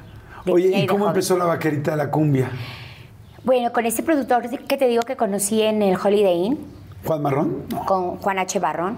Él me dijo que tenía una producción tejana, porque yo le platicaba que yo conocía a las tejanas y eran lo máximo para mí. O sea, es que ellas como cantan, no, no lo veo aquí en México, no hay aquí en Monterrey esta- este género. Ajá, me quedé perdido ahí. Me ibas a decir que conociste a Selena en esta época. En esa ¿Cómo época. la conociste? ¿Qué te dijo? ¿Se hicieron amigas? ¿O eras tú súper fan? No. Dame un autógrafo, yo canto. ¿Cómo? No, yo, yo nunca me he tomado fotos con artistas. Siempre como no sé, como que no los, no me gusta así como molestarlos, ni, ni desde antes de que yo fuera artista. Ya cantaba, pero no era como, ay, tómate una foto. Ahora, ahora entiendo que debí. Es que también antes, ay, la hueva, güey. Así, me compré el flash. O sea, no soy tan grande, no soy tan grande, pero sí eran de que comprar Sí, sí, y revélalas. Y así la y se, te cámara. juntaban, se me juntaban muchos y hombre, yo a juntar dinero para revelar todo esto. Entonces, mejor no le pedíamos fotos. Hubo una época en que yo tenía instantáneas, porque yo hice coros en una, una temporada cortita, pero hice coros para Lisa López en San Antonio. Entonces ahí sí yo le decía a mi abuelita, toma fotos, abuelita, porque ella es una gran artista y va a salir en siempre en domingo. Entonces ahí nada más, muy pocas veces. Pero yo a Celina sí es verdad lo que dicen de que ella eh, llegaban todos, llegaban como de promoción o así, y ella llegaba y se iban al, al restaurante. Como a nosotros trabajamos en el lobby, podíamos comer en el restaurante. Nos daban flautas, enchiladas, y teníamos un menú corto para nosotros. Pero Eh, flautas y sí, estaba bien, muy bien. estaba bien, pero era, era corto. y ya sé. Y, y sí, la, la vi a ella en varias ocasiones comiendo, ella solita, estaba ahí. ¿Flautas repente, enchiladas también? Este, no, ella comía pizza. Ah, qué canija. Y, pero a mí no me llamaba tanto la atención porque yo, es que ella todavía no era, ¿me entiendes? Todavía no era la Celina que conocimos después en, en Monterrey. Porque yo canté por primera vez a Celina en Monterrey. O sea, las canciones tejanas que yo me traje de San Antonio, de San Antonio y cuando yo estaba con, Piña Colada, con Conspiración, íbamos a la tele, yo cantaba esas canciones y decía, por favor, hay que, hay que montarlas hay que ponerlas con música como allá. No hagas como la cumbia de aquí, porque era como media tropical en esa época. Entonces, no, tiene que ser como las de allá. Entonces, yo las cantaba a, a- a ellas en, ahí en, en los programas que eran en vivo. Ok. Llegabas con tu grupito y tocabas. Y yo Pues cantaba la de Selena. Ta, para, pa, pam, y yo cantaba todas esas. Ya estaba Amor Prohibido y... No, ah, eran discos antes antes. ok. O sea, ella todavía no era wow. Cuando ya fue wow, decía yo, yo la veía en Comiendo flautas la en el lobby. veía yo comiendo flautas, sí. la verdad es que sí era impresionante. Es un de esas de la- eh, eh, que te inspiran. ¿Por qué? Porque las viste trabajando y las viste. Entonces, sí, la verdad, era wow. Pero yo conocí ahí a ese productor y él pensó, como yo hablaba mucho de las tejanas, que me tenía que hacer un disco tejano. Me dijo, mira, yo ya avancé con todos estos proyectos, yo pensé en otra cantante, pero este es un disco para ti. Y cuando yo platicaba con él, porque yo le decía, yo ya escribo canciones. ¿Cómo que escribes canciones? ¿Cuántos años tienes? Pues ya tengo suficientes para escribir canciones, ya escribo canciones. Mi abuelita me le ponía los tonos nomás y decía, mi, mi, y así, y yo cantaba ya, hacíamos la canción. Y él fue el que me puso mi güerita consentida Así. por la canción que curiosamente es la de La sombra de Chicago, donde estaba Cruz, por la canción de Mi güerita Coca-Cola. Y entonces él me decía mi güerita consentida porque oía esa canción de repente en la radio y me decía, ay, mi güerita consentida, tú no sabes la estrella que eres. Yo decía, me lo dijo mi abuelito, mi abuelita, me lo dice el productor. Yo Soy me lo estrella. creo. Yo lo dibujaba en Yo la escuela. ya me lo creo. Aparte dice que va a grabar mis canciones, ya me la creo y ya me la creo. Y grabé ese disco, pero él falleció en un accidente. Y ahí fue un poco el inicio del límite, ¿no? Después de eso, a partir de ahí. Vamos a hacer rápido, rápido un refil. Ahorita viene un momento importantísimo. ¿Cómo nació el límite? ¿Cómo empezó todo esto? ¿Cómo después? Bueno, todo lo que suscitó, porque bueno, pocas veces he visto un éxito como límite. Fue una Fenómeno. locura, un fenómeno. Fenómeno. No, primero en Monterrey y luego nacional y luego para todos lados. Pero a ver, vamos a hacer rápido un refil. Vayan rápido, hagan su refil. Este, nosotros hacemos ahorita el nuestro. Este, si tienen que ir al baño, vayan al baño. Si quieren Sí, hacer porque algo- su güerita habla mucho. Exactamente. Y no, no, pero está perfecto. Y regresamos. Ahorita platicando, pensando en Cruz. Tú que eras como, y el hombre regio y acá, ¿a poco Cruz es Válgame. así? No, válgame. Cruz ya ves, es por eso uno no debe de hablar tanto. Es gringuísimo, ¿no? Súper. Y o sea, que era así como de... Bueno, es como un. Como, él Please, es de can I Chicago. have my pancakes? Sí, ¿O cómo él, es? él es ¿Y como de Chicago. Él es de Chicago, de hecho, nació en Chicago. Entonces, él es como un chicano regio. Medio- Chirregios, creo que se les llama. Ajá. Más o menos. Oye, y entonces él no era así como de, a ver, Alicia, tal, ¿qué haces allá afuera en la calle? Métase, ¿no? No, para nada, ¿no? Él era así como de. Él así, eh, tranquilo. Eh, Sí es enojón, ¿verdad? Porque ya ahorita ya es un señor, ¿verdad? Pero...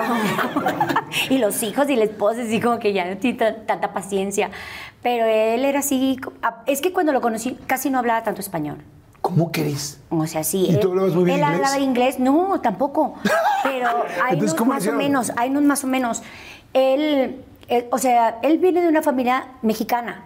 O sea, sí hablan español, pero él no lo hablaba. Ya- él ya viene como que de la generación que casi ya no lo hablan tanto. Entonces yo le enseñaba muchas palabras. Yo le enseñé, me divertí mucho esa época. Mucho, mucho, porque podíamos jugar con eso de... ¿Le enseñas groserías? Tú No. dile esto, tú, sí, porque decía, quiero que me pidas el, el pescado como me gusta. Yo, tú pídelo en español, di, quiero un pescado al mojón de ajo. Cuando llegué ahorita el me- el mesero, di, al mojón de ajo. Y él, bien seguro decía, pescado, mojón, mojón de ajo. Pues. y todo el mundo risa y risa y yo. Entonces así, eran muchas palabras que de repente le podíamos cambiar y nos, de verdad, nos divertíamos mucho. Y ahorita ya habla bastante español. Es muy regio. Ahorita ya es rápido en el carro, ya te agarra la onda, te contesta rápido. Ya no está tan divertido. Oye, ¿y el amor en qué idioma lo hacían? Eh, sin idioma. En el idioma Sí. del cuerpo. Eh, la expresión corporal. Oye, bueno, a ver, nos quedamos entonces en cómo empieza Límite. Ajá. Dices que, bueno, que lamentablemente eh, Juan, el productor, fallece. Ya tenía el proyecto, grabaste el disco de La Güerita Consentida. Eh, eh, ese proyecto del disco se llamaba La Vaquerita de la Cumbia. Ajá. Fue un disco de Sony Music, pero él firmó el proyecto con la, con la disquera, pero El- yo no lo firmé, porque después hubo una situación que, que sucedió. Eh, él, tenía el- él era el productor y el dueño del proyecto, entonces él hace el arreglo con la disquera. Fallece y mi, mi proyecto se quedó así, suspendido. Ya no sabía yo qué iba a pasar. Yo iba con doña Hilda, que era la viuda de Barrón, y ella me decía, no sé, vamos a ver qué hacemos.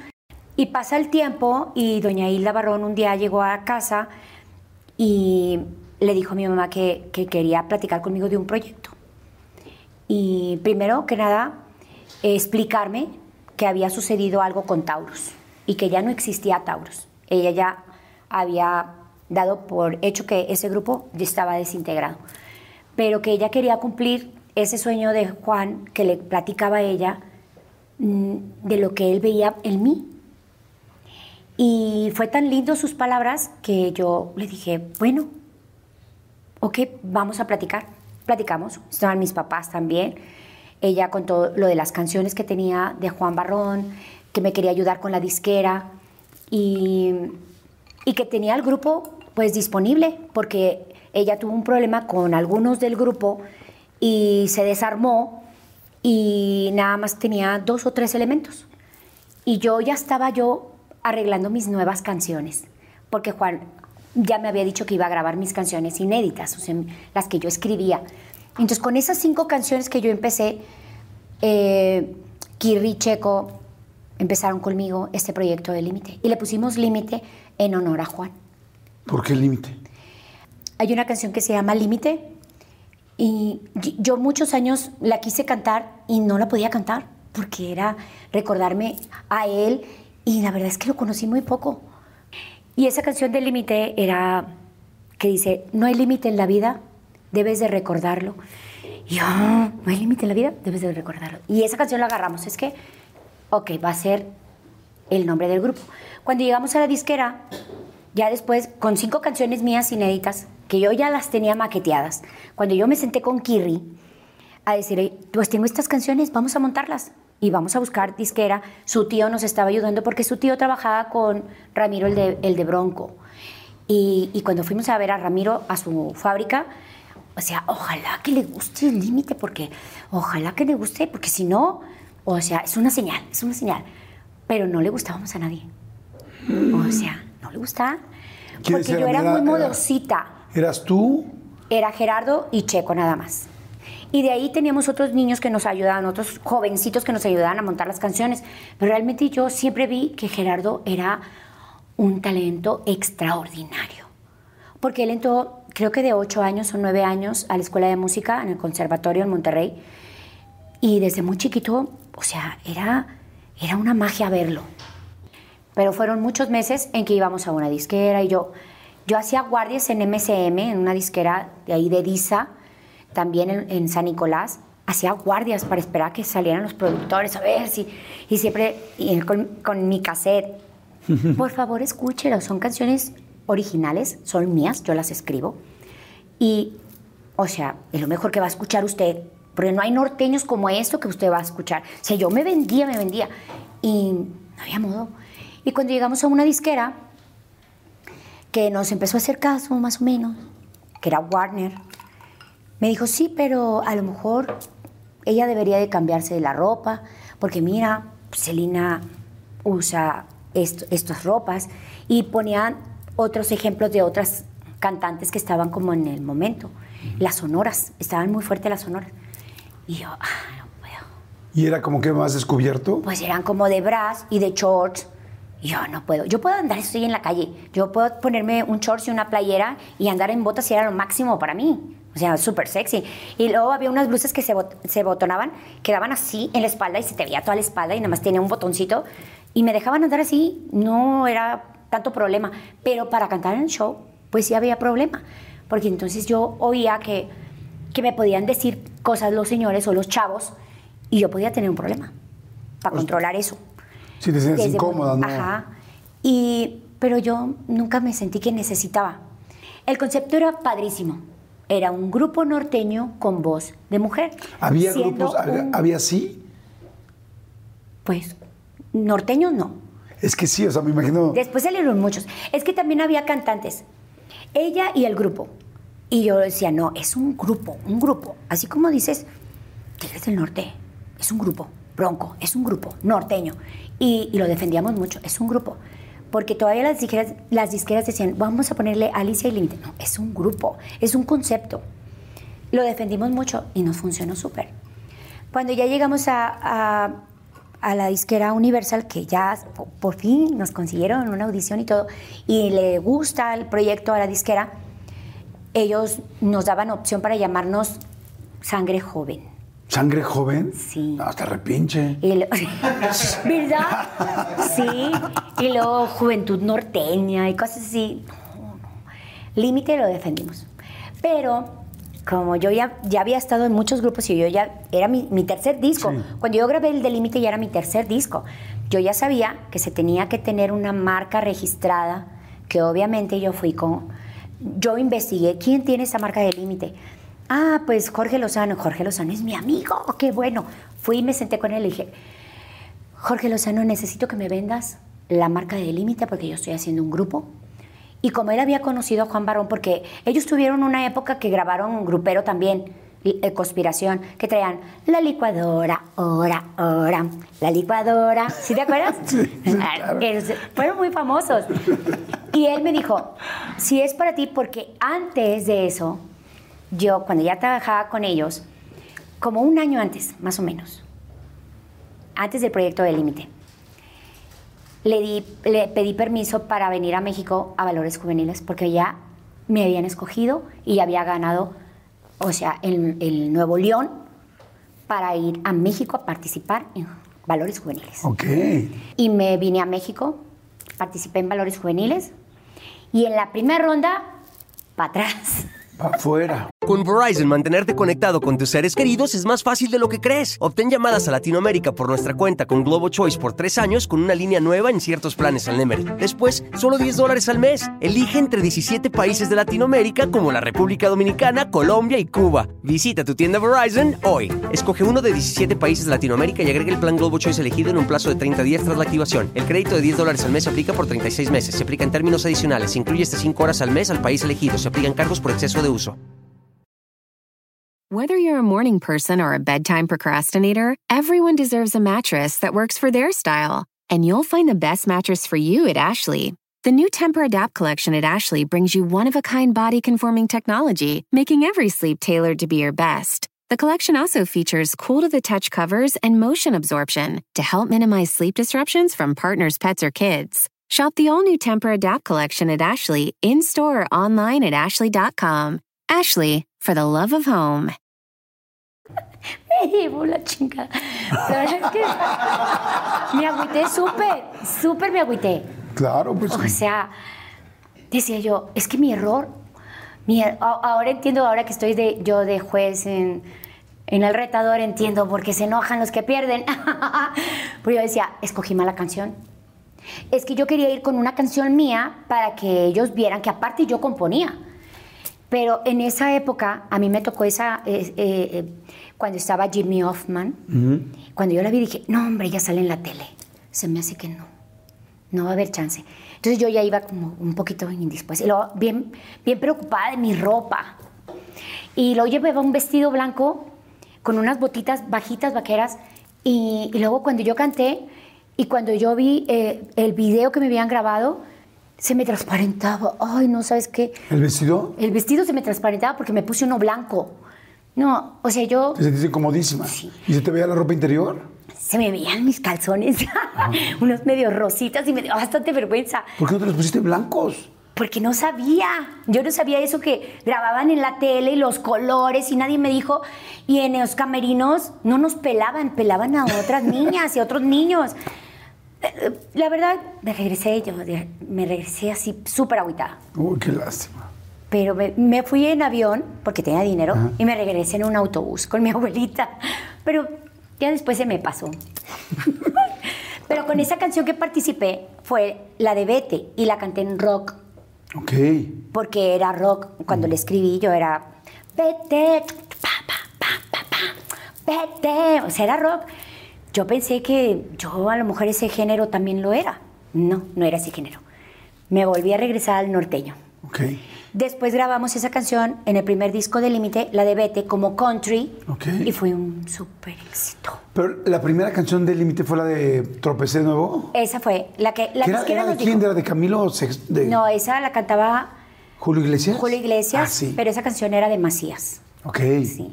Tropecé de nuevo con, Con la misma piedra. Buenísima. Ay, te sale mejor a ti, qué bueno que tú te dedicaste a esto. Gracias. Buenísima, porque yo ya la conocía, ya la había oído. Pero sabes que las covers que yo grabé, nadie sabe que te aproveches, ya había sido una canción grabada antes. ¿Cómo crees? De Macías. Él la cantó, creo, en un noti, algo. No tengo esa información correcta. Pero Me ya pasaron- encanta y te aprovechas, ya me fascina. veintitantos años. Ayer la estaba Pero- escuchando. Sí, pero yo cuando, cuando la, no- la Te en dijo... Spotify. Me gusta tu música. Su playlist.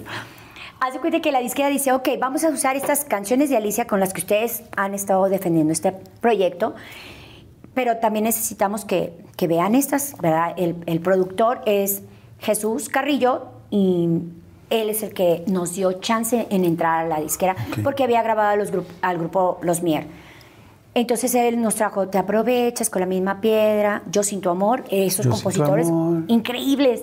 Era de Felipe Gil, increíble canción.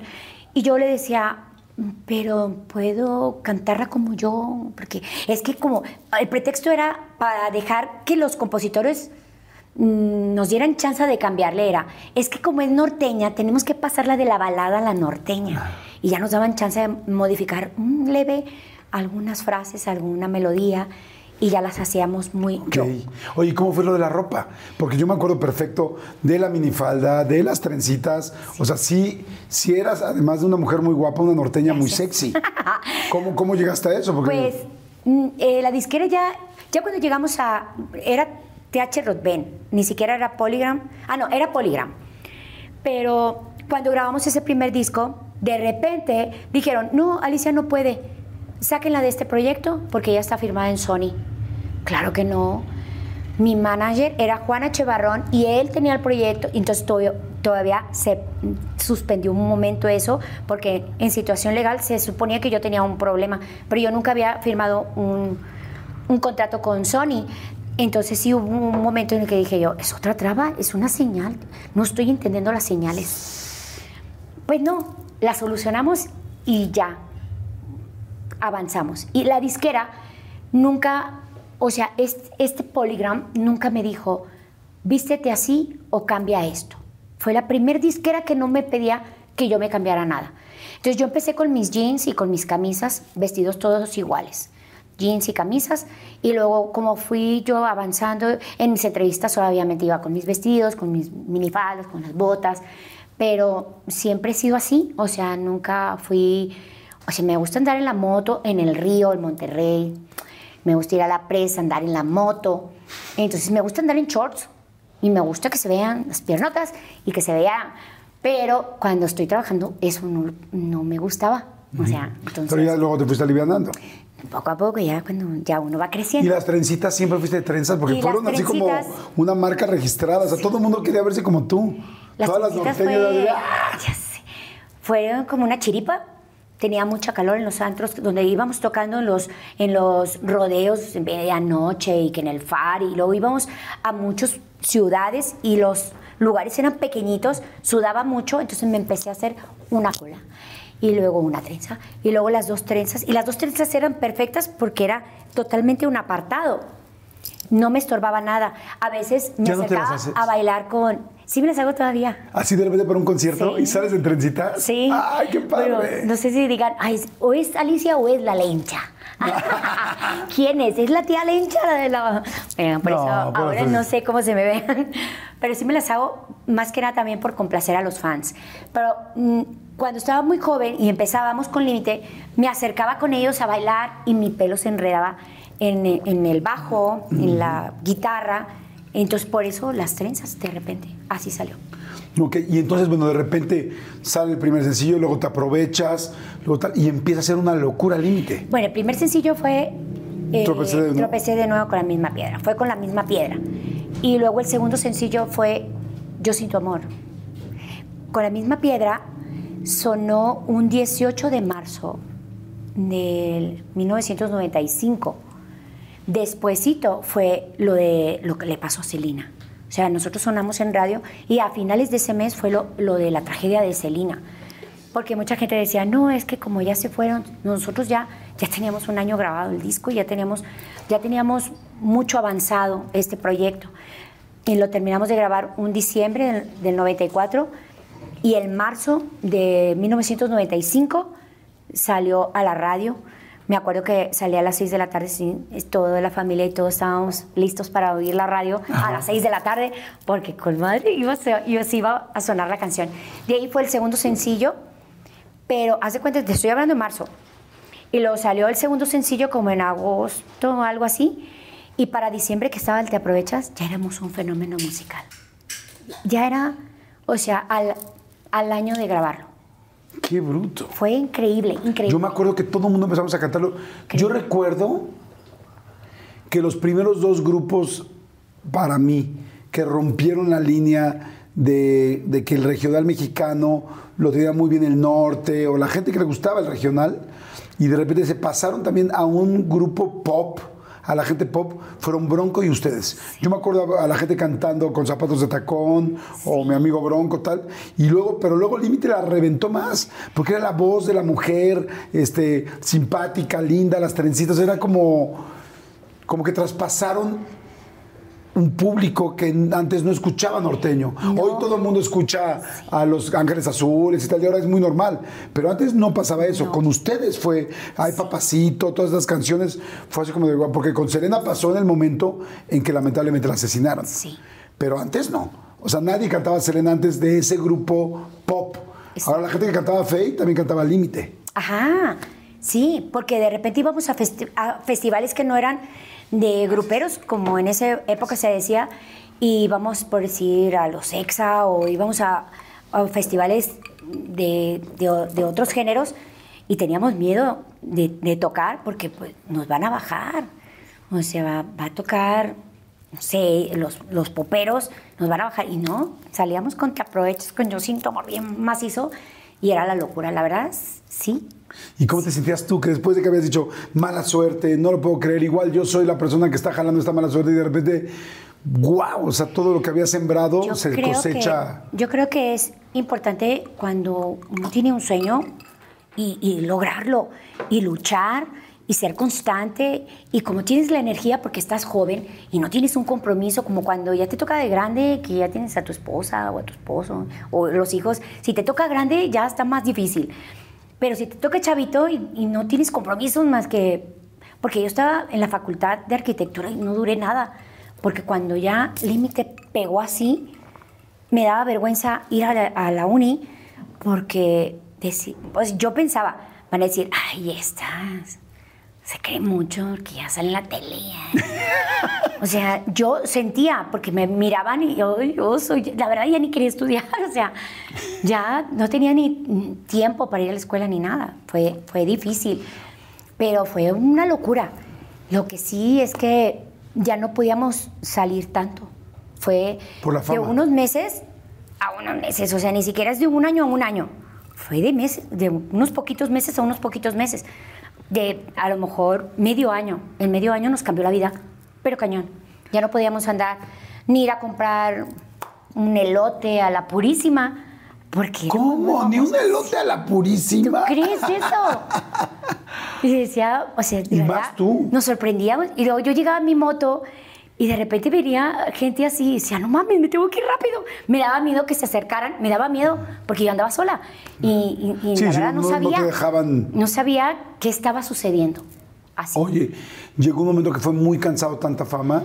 Sí, sí.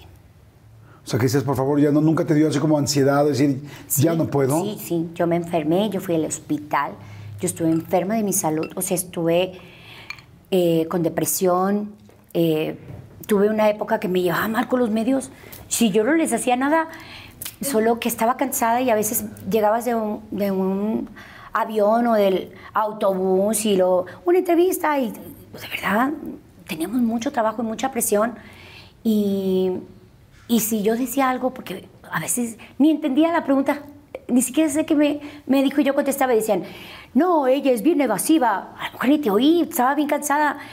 Pero tuve un momento con los medios de comunicación que fue como una guerra y yo le, o sea, lloraba con mi manager y decía, es que yo no entiendo qué pasa, me están volviendo loca, me, me voy a volver loca. O sea, no puedo, no puedo trabajar tanto, no puedo hacer la promoción, no puedo estar, que me, corre- que me corretean y luego que los fans. Y nunca me han molestado los fans. O sea, e- eso me encanta porque firmé autógrafos y contesté cartas de cuando me mandaban correos de cartas. O sea, y, y eso me, me encanta porque me, me gusta mucho escribir. Entonces, en los viajes, cuando me tocaba por carretera en, el autobús, o sea, si algo extraño tanto eh, son esas rutas largas de las giras. Antes me podía ir de gira tres meses, ahorita no porque tengo mis hijos. Y cuando estaban más chiquitos, menos. O sea, tenía que estar yendo y viniendo, yendo y viniendo, porque si no, no, no, no, no tengo paz como mamá. Oye, ¿qué te molestaba de lo que decía la prensa? O sea, porque sí hubo una época, recuerdo, donde la prensa había como mucho ataque. ¿Qué fue lo que más te dolió? Las cosas que más te dolían dices, Bueno, me, me mataron varias veces, yo me morí muchas veces, resucité yo creo, pero hubo algo que, que, este, me, me- me molestaba mucho que mi familia sufriera por cosas que estaban diciendo y que ellos entendieran, es que no se crean de eso, no se lo crean para nada. Pero hubo una época que ella estaba chica, mi hermana Coral, Coralita. y decían, es que es hija de Alicia. Y yo, ¿de verdad? Y luego todavía había reportajes que me ponía la oficina, me, me, me hacía como las promociones y los reportajes. Mira, aquí está Alicia de chiquita, aquí están sus papás, aquí está su mamá embarazada de su hermana. Y así, así ya se cuenta, porque eso fue duro. A lo mejor mi hermana no se acuerda tanto, pero ella le causó un conflicto con mis hermanos, con mis papás, y le preguntaban, o sea, ¿es en serio? ¿Me, me puedes decir si mi hermana es mi mamá? o sea, ¿o qué pasa? Y, claro que no, claro que no, no hagas caso de eso. o Pero sea, ella la estaba- prensa se metía ya chica. hasta la duda de ustedes. Sí, y me invent- o sea, inventaban cosas, ¿no? Ay, no, es que Alicia, yo estuve en el hospital un- un- como, no sé, como cuatro días una vez por eh, fatiga. O sea, estaba, mm, no tenía fuerzas. Eh, estaba tomando vitaminas, tenía eh, anemia y yo tenía mucho trabajo y estaba cantando demasiado y ya no aguantaba, entonces me dio una baja. Y me fui al hospital y luego dijeron, ah, es que Alicia fue a abortar. iba a tener un hijo. Y verdad, ¿a qué hora? Si no tengo ni novio, no tengo ni tiempo, no tengo... Eso de repente me chocaba y así con esa cara contestaba. Ay, no, ya me contestó así. Y, y era una guerra. Fue una guerra de... mm, No fue un año ni meses, fue una guerra de años. Eso fue lo, lo difícil. Entonces, cuando tuve mi embarazo, mi primer embarazo con Melanie, a los 18 días yo ya estaba presentando a la niña. Tenía 18 días de, de aliviarme, de, bueno, no sé por qué le dicen que me alivio, que se alivia la gente, pero la, tenía 18 días mi hija y luego a los 40 días ya estaba arriba del escenario. Sí, en la dieta, así.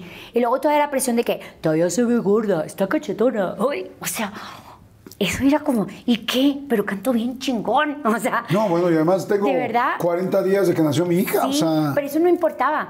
Pero yo decía, bueno, lo que, lo que a mí me daba la fuerza era todavía ese público que nos seguía y que nos esperaba. Y eran foros impresionantemente grandes. Y eso me mantuvo un tiempo hasta que yo, sí, llegué a un momento en que...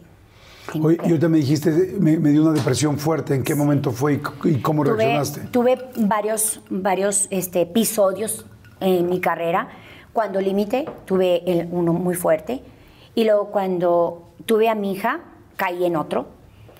Y luego caí en otro más adelante cuando mi marido tuvo un problema con Avi, ellos como socios, que yo jamás he sabido nada del negocio de Cumbia Kings, que me enredaron más porque yo soy Alicia Villarreal, porque eso es lo que yo siento que fue. Mm, No sé por qué, pero eso me causó este, mucho estrés, me causó depresión en el embarazo, casi pierdo a mi hijo en el embarazo. Y eso me hizo, ¿sabes qué? Me voy a cerrar. Y me voy a encerrar y nadie me va a ver. Nadie en el mundo me va a ver. Ni los medios, ni la gente, no voy a cantar. Voy a tener a mi hijo. Y esa me, me, me, me- me cambió ya como si estoy madurando. Ok, esto es lo que tengo que hacer. Oye, y cuando entraste en estas etapas de depresión, ¿era de quedarte en tu cuarto? ¿Era de llorar? ¿Era de estar mucho tiempo? ¿Cómo lo trataste? ¿Cómo saliste? Bueno, es que yo creo que las personas cuando tienen estos síntomas son las que menos se dan cuenta. Y entonces me, me notaban todo lo que estaba haciendo, dormir mucho, eh, estar... Siempre he estado muy sola.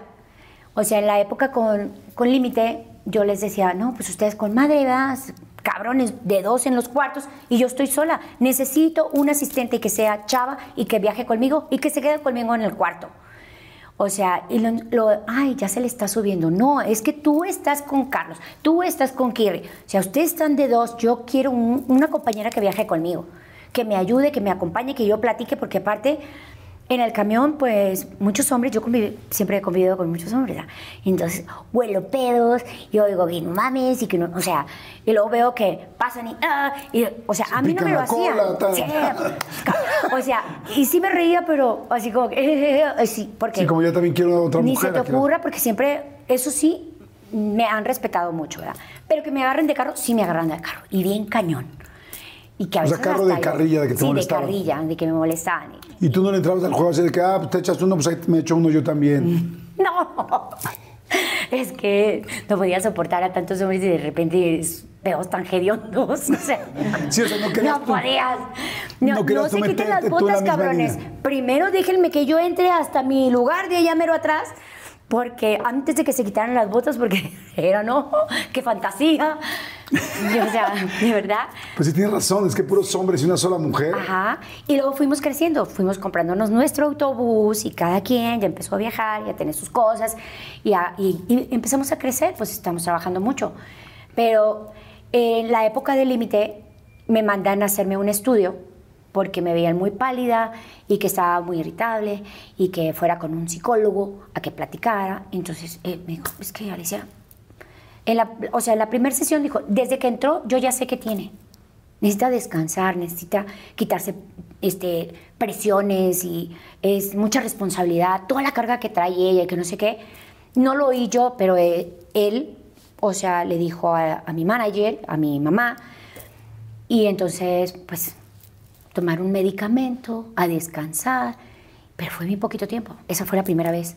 Que luego dijeron que yo me había metido al hospital que porque había salido embarazada de quién sabe quién, ya ni me acuerdo con quién andaba. Y, y que por eso estuve en el hospital, que no era verdad, es que yo estaba pasando un... Sí, un episodio de depresión. Exacto. No, y, y de cansancio, ¿no? Esa De hecho, ahora le llaman burnout, creo que es cuando dicen, alguien ya está quemado, o sea, ya no puede más de tanto trabajo. Sí, y de verdad no tenía ni fuerzas, ya no, ya cantaba por inercia. A veces decía, ya cantamos esta, ¿sí? Ay, chinga, ni me acuerdo. Y ya salía, porque salía a cambiarme que el saco, que, y les preguntaba, ¿está todo bien? O sea, yo estaba de repente así. Sí, ya rebasada. Y yo no tomo, no fumo. O sea, mis compañeros no, éramos muy, muy, este, pues muy jovencitos. Éramos muy, nos cuidaba mucho Oscar Flores ser muy sanos. Eh, pero sí nos echábamos que la chevecita y que la carne asada, pero entre semana, cuando no trabajamos los fines de semana. Sí, se ha, ha sido la carrera Pues, sí, Muy pues tiene un costo. sacrificada. Co- Sí, yo me acuerdo que hubo una época donde alguna vez escuché que decías que, que solamente en Navidad no trabajaban. O sea, que trabajaban todos los días, todos los fines de semana, todo el todos. tiempo. O sea, era, imagínense trabajar tanto tiempo sin parar un solo segundo. O sea, claro que es. Sí, es que mi hermano Víctor, antes de que tuviera el accidente, él dijo, hermana, me decía carnala, carnala, ya no debemos de trabajar, güey, estos días nos los estamos perdiendo. Sea, y tú ya tienes tu hija, yo tengo mis hijos, tenemos a nuestros papás grandes, ya se nos fueron nuestros abuelos, ya no trabajemos ni la Navidad ni los años nuevos, güey. Se agarran la onda, güey. Habla con Oscar, vamos, nos sentamos y no trabajemos. O sea, es, no trabajamos. Tenemos que estar con la familia. Y a partir de ahí como que empezamos a hacer un, ok, es que las navidades y los años nuevos ya no las vamos a trabajar. Y se nos creó un hábito, ya lo hicimos, pero fue difícil porque eran las fechas que más nos pagaban. Y entonces cuando eres muy famoso y tienes un exitazo así, entonces tu manera dices, tienes que aprovechar, tienes que aprovechar. Y sí, tienes razón, hay que trabajar mucho, pero también hay que cuidarnos. ¿Cómo, ¿Cómo fue cuando falleció tu hermano Víctor? horrible. Horrible. Lo, o sea, ya había fallecido mi abuelita, mi abuelito, nos dolió en el alma porque eran como crecer con ellos, como tus papás, ¿verdad? Entonces cuando fallecieron me dolió mucho porque estábamos trabajando. Que te avisen cuando no estás y que tengas que regresar rápido y que te tengas que ir, que tengas que subirte al escenario a cantar. Cuando falleció mi hermano, se nos cayó el mundo. Se, se- no sabíamos qué, qué estaba sucediendo, era, fue muy trágico, fue nada esperado. Él tenía tiempo tomando un medicamento para, para, porque tenía arritmia, él nació con arritmia, yo también, pero él, no sé, él tenía problemas del corazón. Siempre andaba con su botella de agua y con una manzana. Y él se cuidaba, iba a correr, caminaba, hacía ejercicio, jugaba fútbol. Y él manejaba muchas cosas de mi carrera, muchas cosas de mi carrera. Y de repente pasa esto y no lo podíamos superar. Y hasta la fecha te duele. Lo acepta uno, pero te duele porque lo extrañas, porque lo quieres, porque es tu sangre, tu familia. Y, y pasaban los años y no lo podíamos este, superar. Cuando él falleció, él todavía está- estaba yo, iba a tener un show muy importante, un, un baile en la Expo con Tigres del Norte. Y yo era como, mi, mi- como segunda. Y yo, después del límite, tenía mucho miedo a que me iba a dedicar. A lo mejor ya ahí se me iba a acabar mi carrera porque después del límite y de ese éxito, o sea, vino mi disco en ese in- intermedio de, de límite y el último disco, salió el disco de ranchero, pero yo ni siquiera sabía si yo podía ser una buena cantante de ranchero, porque yo tengo otro género y mi voz era aguda y a veces decían que yo no cantaba como una Luchavilla o como una Lola Beltrán, que son voces graves, así, grandes, y me ponían otro ejemplo más nuevo como Aida Cuevas, de verdad me hacían así como, ay, no sé, pero a mí me gusta, me gusta cantar ranchero. Entonces cuando pasa esto y yo iba a estar en, en- en el- en la expo, mi hermano había tenido unas juntas para dejar toda la producción lista, porque él era un buen production. Y tú estabas en el- ibas a dar el concierto. Y yo iba a dar el concierto una semana después. Y él dejó todo eso listo. Toda esa gira hasta diciembre ya la tenía muy avanzada. Él trabaja, o sea, trabajan y van programando todas las semanas de trabajo. Dios fallece y a mí me toca ¿Cómo te enteraste? en la, en la noche empezó a sonar mi teléfono en la madrugada y me empiezan a, a gritar, sí, me hablaba gente, me empiezan a gritar, la tele y la tele, y yo no entendía, y voy a la recámara de mis, estaba acostada con Cruz, mi hermano, él, él murió pensando que yo me fui a Corpus A Corpus esa Christi. noche, sí, porque yo fui un cajero y, y, el cajero se comió mi tarjeta y le hablo, hacía todo de mí, todo lo mío, él lo hacía. Era, no nada más mi hermano, es que era mi, mi manager, mi asistente, mi, mi production, o sea, hacía, él me ponía la gente que yo nada más estuviera durmiendo y descansando, haciendo canciones, me subía al escenario, él me hacía la vida ligera, porque sabía que tenía mucho trabajo. Entonces él fallece y en la mañana me levanto y corro al cuarto de mis hijos porque todavía como no entendía que estaba timbre, timbre mi teléfono. Y eran bien tempranísimo, cinco y pico. Y prendo la tele en el cuarto de mis hijos, no, no en la recámara. Cruz estaba muy dormido. Y veo en la tele que decía, hermano de Alicia Villarreal, fallece, muere en un accidente. Y la apago. Y me quedo así. Y lo primero que pensé es, mi mamá, mi mamá. Y luego corro y luego despierto Cruz y le hablo a mi papá primero y le hablo a mi hermana eh, Coral porque había ido a la, casa de mi hermana Coral con mis hermanas. Él estaba emocionado por ver el final de una novela donde salía eh, Jackie Bracamontes. Ni me acuerdo cómo se llamaba la novela, pero él le encantaba y además cuando salíamos fuera se la grababan porque él le encantaba esa novela. Y él se quedó a ver el final de esa novela ese día. Y en la noche le habla a una de mis hermanas y le dice, vente, estamos, vamos a hacer una carnita asada. Y te digo que él era siempre bien pendiente de sus hermanos, de sus hermanas. ¿Quién está ahí? No, pues que este, y que ese, no sé. Bien tranquis, bien tranquis. Ahorita voy. Y eran las doce y pico, casi la una de la mañana, y él se levanta, se sale de su casa y se va a la casa de Coral para ver cómo están, Ay, si están bien. Porque él, él era así como muy cuidador, muy protector. Y esa noche de regreso ni siquiera había tomado, pero tenía la cerveza cerrada ahí. En el accidente se ve la cerveza cerrada. Y de regreso, ya madrugada, estuvo cantando, estuvo bailando. Incluso estaba, los que estamos aquí todavía, había algunos que estaban esa noche ahí. Habíamos venido de un fin de semana de trabajo. Teníamos dos, tres días que íbamos a estar en Monterrey y nos íbamos a ir. Entonces, pasa el accidente y fue muy, muy explosiva la noticia. Y yo no sabía para dónde correr, le hablo a mi hermana, ¿qué pasó con Víctor? ¿A qué hora salió Víctor? Y ella, no sé, yo estoy peda. ¿Qué pasó con Víctor? Algo pasó con Víctor. Y, y ellos no estaban entendiendo y de repente le hablo a mi compadre Félix, que es doctor, y él me dice, no sé, comadre, vete al universitario, ahí llegan todos. Y me fui al hospital y, y yo pedía permiso para ir a verlo porque me decían, sí, es que aparece aquí. Si es tu hermano. No, no, necesito verlo. No es mi hermano. No es mi hermano. Necesito verlo. Me enseñaban una foto. Le digo, no, esta foto no es mi hermano. Necesito ver a mi hermano. Necesito un permiso porque necesito entrar a ver a mi hermano. Fue muy impactante. Y más cuando llegó mi, mi cuñada, la viuda, mi hermano. Y luego lo- los niños y la familia. Él le dio un infarto conduciendo. Entonces él, no sé, dice mi compadre que él murió antes de que el auto se derrapara. Él ya tenía ese medicamento tomando y todo. Así pasó. Manejando le tocó.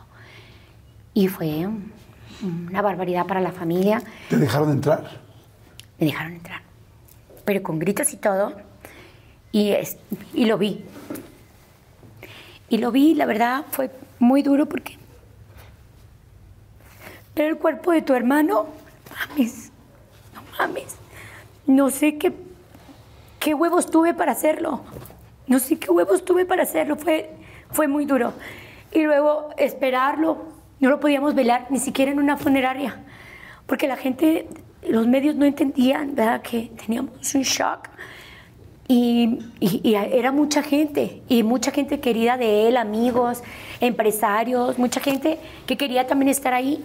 Y lo tuvimos que velar en la casa, porque no podíamos salir, ni siquiera, para ir a una funeraria y hacerle lo correcto. Eh, Estaba un momento muy difícil. Pasó todo eso, este, nosotros no quisimos tomar ni pastillas ni nada. Tenemos que vivir el, el proceso. Tenemos que entender. Tenemos un, un tío que nos dio mucha fuerza, eh, la familia muy unida, la- las amistades muy cercanas.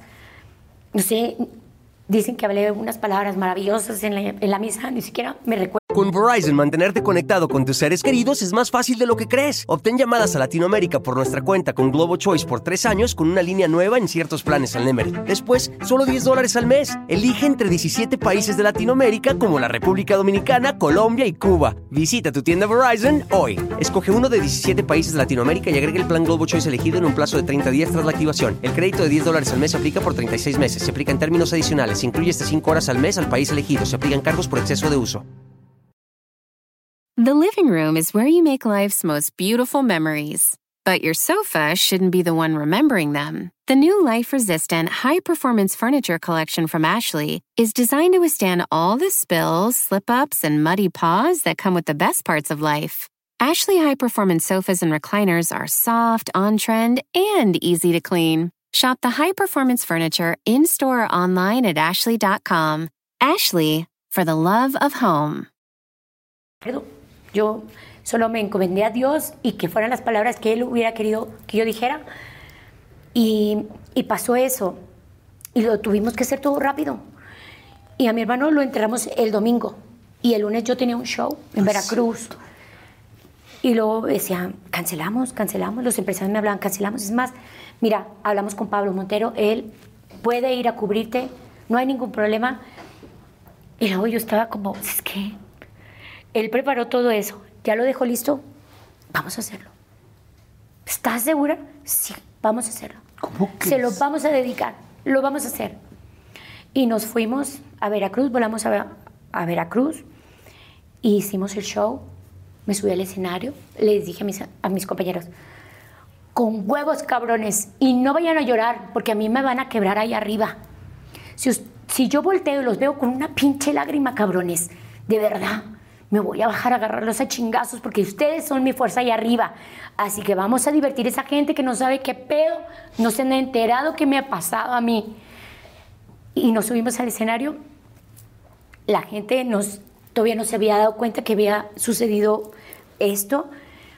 Algunas personas sí, los empresarios de la fiesta y se acercaron conmigo, me felicitaron. Yo cuando me bajé al escenario estaba muerta de miedo, de dolor, de todo. Lloré todo el camino. Todavía me, me preguntaban los medios en el aeropuerto y yo, discúlpame, no puedo hablar, no puedo hablar. O sea, así como ahorita, así me salía la voz. No puedo hablar, no puedo.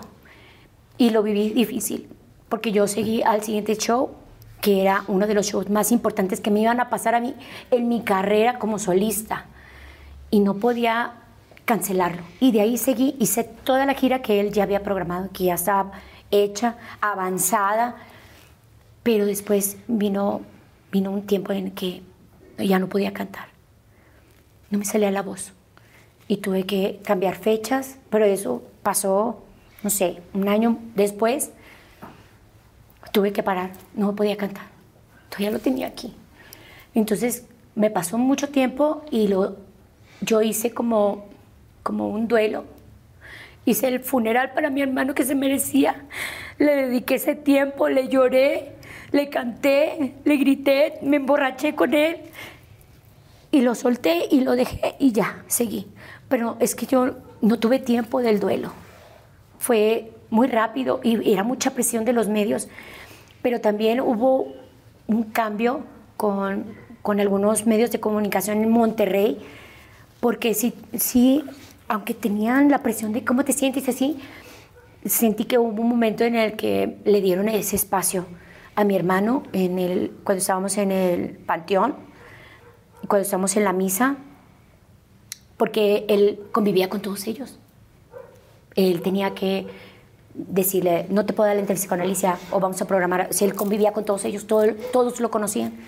Entonces hubo mucho respeto también por él- de, de ellos para él y, después lo agradecí, ¿verdad? Y después corregí muchas cosas y hice amistades con esos nuevos, eh, con esas personas que realmente yo le decía, es que lo que ya pasó, ya pasó. te llevabas bruto con mi hermano, a lo mejor conmigo no, vamos a conocernos. En honor a él, para que lo recuerdes bonito y porque contigo convivió cosas que yo no sé. Mejor vamos a conocernos tú y yo y nos llevamos bien. Y así empecé a hacer amistades con gentes del medio. Y, y empezamos a, discúlpame y discúlpame, ok, ya pasó, ok. Pero esa época de mi vida, con mi familia y con mi carrera, fue lo más difícil de mi vida. O sea, ya se vivido mis abuelos o mis tíos muy queridos, pero mi- un hermano tan joven, con su familia, con sus hijos, fue muy duro. Ay, pues me imagino lo duro de, Muy duro. de poder abrir este tema. Gracias por, Sí. por compartirnoslo. Sé que hay mucha gente que nos está viendo que pues está viviendo una situación parecida o la ha vivido, o peor aún, que posiblemente la pueda vivir y no lo sabemos. Gracias por compartirlo. Eh, estoy seguro que Víctor está más cerca que nunca en este momento y lo he estado contigo y estoy seguro que, que a veces esas despedidas son para acompañarte en la siguiente parte y en el siguiente momento de una manera distinta quizá lo que, todo lo que te ayudaba y lo que estaba alrededor, como dices, era mi manager, mi production, mi amigo, mi compañero, quien me resolvía, quien tal, para lo que tú todavía necesitabas, para lo que seguía la carrera, era poco que subiera y necesitaba estar en otro, en otro lugar para seguirte ayudando. Estoy, estoy seguro que está muy cerca. Y vamos a ir rápido a un refil. Gracias a toda la gente que está lindas palabras, pendiente. gracias. No, hombre, gracias a toda la gente que está pendiente. Ojalá que si les está funcionando, sirviendo esta plática con Alicia tan abierta, tan linda, le den like. Ojalá que se suscriban al canal que nos ayuda mucho y sobre todo ojalá que lo puedan compartir, porque seguro hay mucha gente que esto que está platicando Alicia le va a funcionar y nos va a ayudar y esa es la idea de esta entrevista. Vamos a un refil de volada y regresamos en un momentito. Antes de tu esposo, tuviste una relación muy importante con Arturo Carmona, papá de tu primera, de Melanie. ¿Cómo se conocieron? ¿Cómo nos conocimos?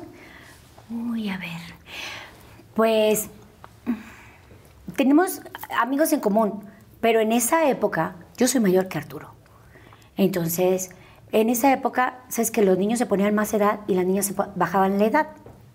Entonces, no era como algo que me Él ya era interesaba. futbolista, ¿no? Sí, él ya, ya eh, estaba, estábamos muy jovencitos, pero yo tocaba con límite y andábamos así como, ya éramos límite, y andábamos trabajando, íbamos de repente que a pueblitos, ahí en Monterrey, eran nuestras giras ahí en Nuevo León, y tocamos en Villaldama, me acuerdo, era una Semana Santa creo, él fue a ese lugar donde nosotros tocamos, era como un casino cerrado, chiquito, y de pueblito, y a él este, pues, se hacía notar, ¿no? Así. Pero haz cuenta sea, que... en el público tú cantando y él así. Ajá, sí, él con sus amigos que eran como de ahí de San Nicolás.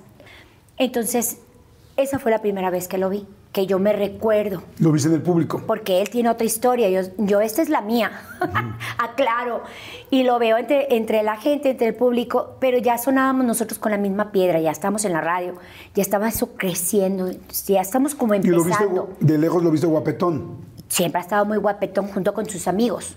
Ellos, ellos que era un grupito de guapetones. Ajá. Pasan unos dos días y me hablan por teléfono y pues era él. Creo que él me mandó un- en un papelito su teléfono. Y, Tú no tenías novio en ese momento. Sí. Ok, esto ya se puso mejor. Ajá. El novio que ya tenía mucho tiempo con él, pero de repente cortábamos y luego regresábamos y cortábamos y regresábamos.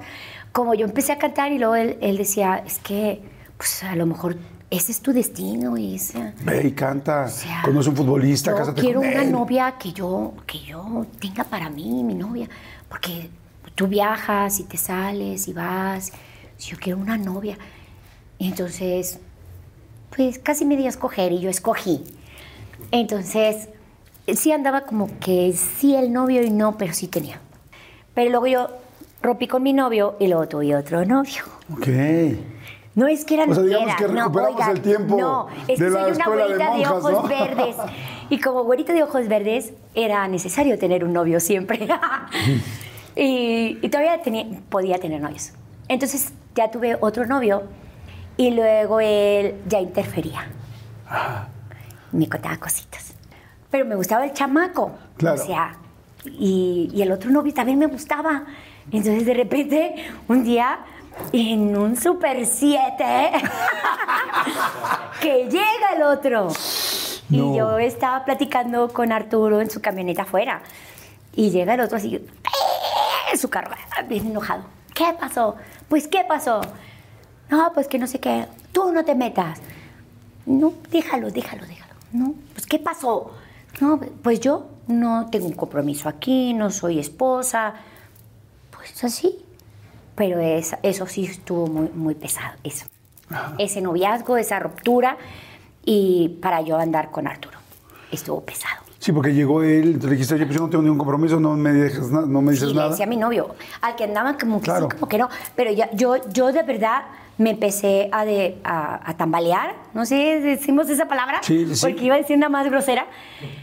Porque ¿Cuál es, más venía. que- ¿Cuál, cuál, cuál es un sinónimo de tambalear grosero? Me quedé pensando. No, él me vino como a.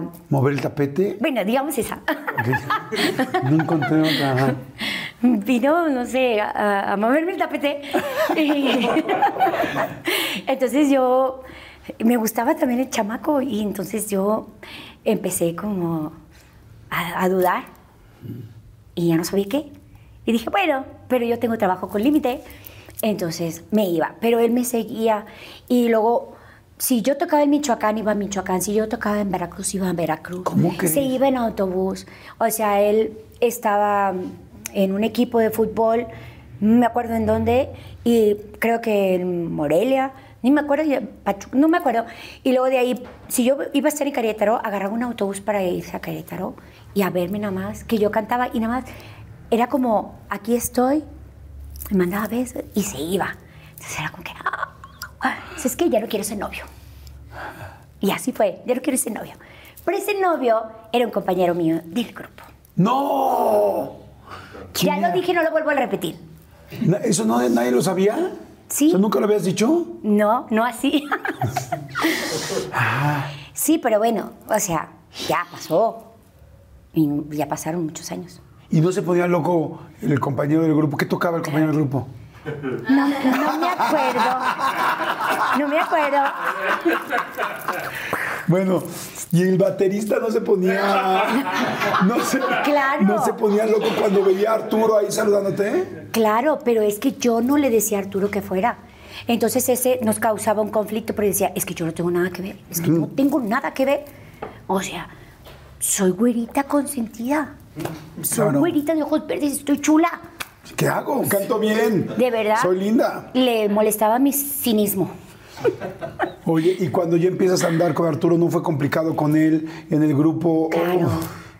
Oh, Hubo una historia ahí que ya la gente conoce. Y, y pues ni modo. Pero mira, se han dicho muchas cosas. Y yo nunca lo he dicho, lo voy a decir ahorita contigo. Yo nunca estuve en esa posición de que o él o yo. No es cierto, eso es mentira. O sea, yo soy una mujer y yo soy siempre. Mm, Soy una mujer de palabras. Y lo que digo, lo sostengo. O sea, porque así soy una mujer fuerte y valiente. Y he trabajado mucho, me ha costado mucho. Entonces, para que vengan y digan, ay, no, sí, no, no es cierto. O sea, yo no, yo incluso le dije, bueno, ok, te va. O sea, si te vas a salir, pues sigue siendo socio, pues pon un baterista. O sea, le molestaba mi cinismo, pero yo no, no era cínica, es que también a mí me estaba doliendo. Era práctico. O sea, yo no había necesidad de que se saliera. O sea, pon a alguien y tú sigues siendo socio aquí de todo esto. Tuve problemas con su familia y cosas así. Y, pero aparte fue difícil que se nos diera esta relación porque éramos del grupo. Pero yo no tenía chance de tener otro novio porque teníamos mucho trabajo. Entonces yo no podía conocer a nadie. Sí, era o en el grupo o en nada. Sí. Oye, y cuando empiezas entonces eh, con Arturo, ¿cuánto tiempo salen antes? Este, No, tuvimos una relación de novios normal, o sea, de, de años. Tuvimos relación de novios para conocernos. Y después se embarazaron de Melanie. Y después decidimos casarnos y después decidimos tener el la bebé. ¿Por qué terminaron? Ya ni me acuerdo.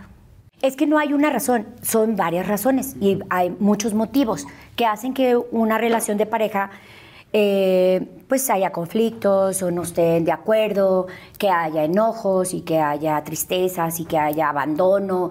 Entonces yo, yo me quedé muy, muy este, dolida porque, bueno, o sea, te, te voy a decir, yo nunca lo he dicho. Yo pensé que en mi vida lo que más me había dolido en la vida había sido la ruptura con límite. Yo juraba que lo peor que me había pasado en mi vida había sido esa ruptura de límite porque viví, lo viví como si fuera un divorcio, me dolió, me dolió, no te, no te puedo explicar cómo. Después vino que mi divorcio con Arturo y yo viví dos duelos casi juntos. La ruptura del límite y la ruptura con Arturo, mi esposo, mi marido, el papá de mi hija, que me iba a quedar sola con una bebé y yo venía de un grupo muy famoso, muy exitoso, que yo me quedaba, ¿qué va a pasar con mi carrera? ¿Qué va a pasar conmigo? ¿Qué va a ser de mí con esta mu- muñequita que tengo ahora en mis brazos? Pensé que eso era lo que más me duele de la vida. Pero cuando falleció mi hermano, me di cuenta que eso no había sido lo que me había dolido más en la vida. Porque lo viví diferente Claro. y me dolió diferente y lo entendí que eso no había sido tan importante. Porque la llevé mal con Arturo. O sea, la separación y el divorcio. Ese día que estábamos sentados con el juez ya para firmar, y yo estaba muy feliz de mi corazón según por fuera. Y respiré profundo y no quería ni voltear a verlo. Y cuando dice, ¿quieren un momento a solas? Y me espero que, a oír que él contesta. Y no quería voltear. Y lo dijo, creo que estamos bien, ¿verdad? Sí. Y firmamos. Fue estúpido. O sea, Si hubiera. gente, no hagan eso. O sea, Hay que hablar, siempre hay que hablar, siempre hay que decir las cosas como deben de ser y no quedarnos callados y no quedarnos porque, bueno, yo tenía mucho trabajo y tenía mucho estrés, pero estaba viviendo un duelo ya de, de mi grupo, lo que más me iba a doler en, en mi vida.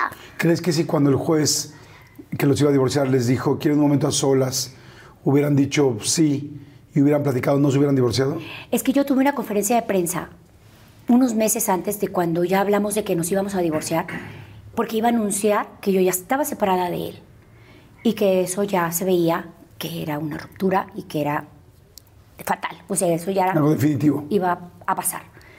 Y en esa conferencia de prensa me caí, o sea, no fui la valiente que dije que iba, que era, y lo que hablamos antes y lo que me prepararon mi gente, cuando yo me subí ahí y empecé a ver a todos y me di cuenta que yo tenía una hija, que tenía un matrimonio y que era tonto ir a decir, es que, discúlpenme, me voy a divorciar, eso se va a acabar. No lo dije, no lo hice. Al contrario, hice lo al revés. ¿Saben qué? Pues sí, tengo una hija, tengo un esposo y voy a luchar por mi matrimonio, pero eso no cambió nada. Y me sentí más, más dolida, más lastimada. Porque entonces a lo mejor pensó, eh, ay, no está haciendo su pancho, está haciendo su ridículo, está haciendo quién sabe qué. Está loca la vieja. O sea, no sé, yo creo que eh, estábamos muy jóvenes y fueron muchos motivos, muchas razones, pero me quedé sola y esa es la realidad. Y viví dos duelos, dos divorcios. ¿Y cómo fue el, el divorcio con, con límite? ¿Fue porque empezó el asunto de quiero ser, o que te empezaron a ofrecer ser solista? No, porque yo hice el disco de ranchero como un concepto de la disquera, como a veces sacamos uno que de Navidad o como sacas uno de cantando boleros, como, era un disco de concepto. Que fuera un gran éxito, pues, no sé, hacíamos las giras y, y en la gira de Límite entraba el mariachi y ellos también tocaban, participaban ahí conmigo. Yo cantaba las canciones de mariachi y salía, porque eran tres, cuatro canciones las que cantábamos y le dábamos como una dinámica al show, estaba padre. No sé, este, fueron muchas cosas, muchas cosas, pero sí dolió mucho. ¿Cómo fue el momento en el que hablaron en el grupo y es yo me voy o se va a deshacer el grupo? Bueno, no se deshizo porque después metieron una, a Bueno. otra vocalista muy parecida a ti. Gerardo dijo algo muy importante que nunca lo olvidé en mi vida, nunca, nunca lo voy a olvidar, porque tenía razón. él lo dijo por él, en una junta de, de socios, ¿sabes? Como tenemos las empresas, entonces haces la junta de socios y ahí que se deciden las cosas, ¿no? Y él dijo, por mi salud, o sea, por mi tranquilidad y por mi paz, o sea, si no debemos de continuar, ya no debemos de continuar, porque por mi paz y por mi salud, o sea, tenemos que decidir qué queremos. Porque con esto no se puede seguir así. Es que era mucho estrés y mucho, estaba pasando muchas cosas, muchos cambios en límite. Y era mucha gente. Ya tenemos una oficina, tenemos una oficina, o sea, tres socios, jovencitos. Y dependían de nosotros hasta 80 gentes, a 100 gentes. Entonces era, era, era mucho para manejar. Y oíamos a la familia, a la gente, a la, a la oficina, a la disquera. Yo creo que fue, nos tocó jóvenes, fuimos inmaduros, ¿Cuánto tiempo nos hablaron? años, años, o sea, no nos hablamos. Cuando yo los volví a ver a ellos, fue cuando falleció mi hermano. Lo agradecí mucho, fue muy importante para mí, para mi familia, que ellos fueran y me dieran un abrazo sincero. Después de eso tuvimos una reunión. Después de, de que mi hermano falleció, un tiempo después todavía, nos volvimos a sentar, volvimos a platicar. Pero pues ya, después de todo lo que he pasado, dije, pues no, ¿Nunca han platicado de un reencuentro? Sí, claro. Está difícil. Está difícil. Bueno, porque yo no he regresado con mis ex. Porque te divorcias, cortas y tan tal. Me puedo llevar bien. Porque yo regrese con mi ex, jamás. Y yo para ellos, o sea, yo viví como un divorcio, fue un duelo. Eh, entiendo que con Cruz y AB hacen un, un disco quieren- para ti. O sea, cuando Ah, producen sí, el un último disco. de Límite. El último disco de Ah, Límite. y Ya estaban los conflictos muy fuertes con, con el grupo, con nuestra oficina de manager. Y la disquera ya lo razonaba, ya lo entendíamos que iba a ser prácticamente un último disco. ¿Cómo te enamoraste de Cruz? Del crucito. Pues es que era como muy calladito y siempre andaba con su gorrita así. Entonces se le veían nada más sus labios. Como yo venía como de, de mi divorcio, entonces él venía este, de una relación también mm, pues de trauma para él o muy fuerte de, de emociones porque se iba a casar y de repente ya no se iba a casar y ya tenía todo para su boda entonces él estaba como como cerradito o sea y yo como no me gusta platicar entonces yo me acercaba con él y me llamaba la atención que estaba así pero de verdad es que el del estudio el más talentoso y discúlpenme todos los que estuvieron ahí cuando ese disco era él él, él es un genio musical. No sé cómo lo explico, no sé cómo eh, lo puedo eh, transcribir o hacerles ver qué, qué veo yo de él. O sea, él aparte que es un ser humano muy lindo, es muy tierno, es muy dulce, es muy... eh, para su carrera él, él es otra persona, o sea, que yo no conozco, de verdad. Él- en su negocio yo no sé cómo sea. Pero en el estudio, cuando estábamos grabando, es que él estaba, la- llegaba primero, se iba al último. Estaba checando todos los puntos. Eso que estaba trabajando, verlo en el piano, su feeling. Entonces yo me acercaba con él, pero ¿qué te pasa?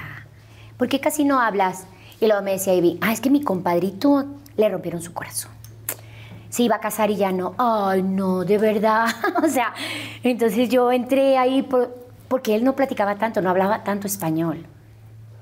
Y yo, pero tú suéltate, yo te entiendo, suéltate. Y así fue ah, en el estudio, eso pasó en el estudio.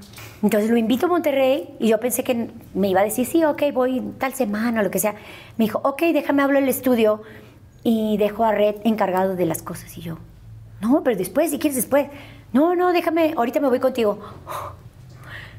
Ahí sí ya iba muy, muy preocupada, porque él dijo que sí. Y yo todavía, también, también, no lo conocía como de amigo, como, ay, sí, vente, vamos a Monterrey. O sea, se la tomó bien en serio. Pues nos fuimos a Monterrey, se fue conmigo, yo manejando, porque a mí me gusta, te digo, manejar en carretera. Muy asustado así, porque yo manejo fuerte.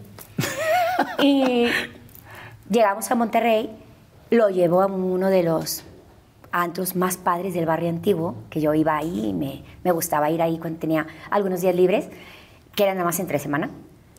Y esa noche que vivimos ahí, salió la canción de Papacito. Todo lo que digo en la canción de Papacito es la historia que vivimos Cruz y yo esa noche en la fonda, ahí en Monterrey. ¿Cómo crees? ¿Qué dice? Ay, papacito. Es que ella dice, ay papacito, cómo me acuerdo que bailamos y bailamos.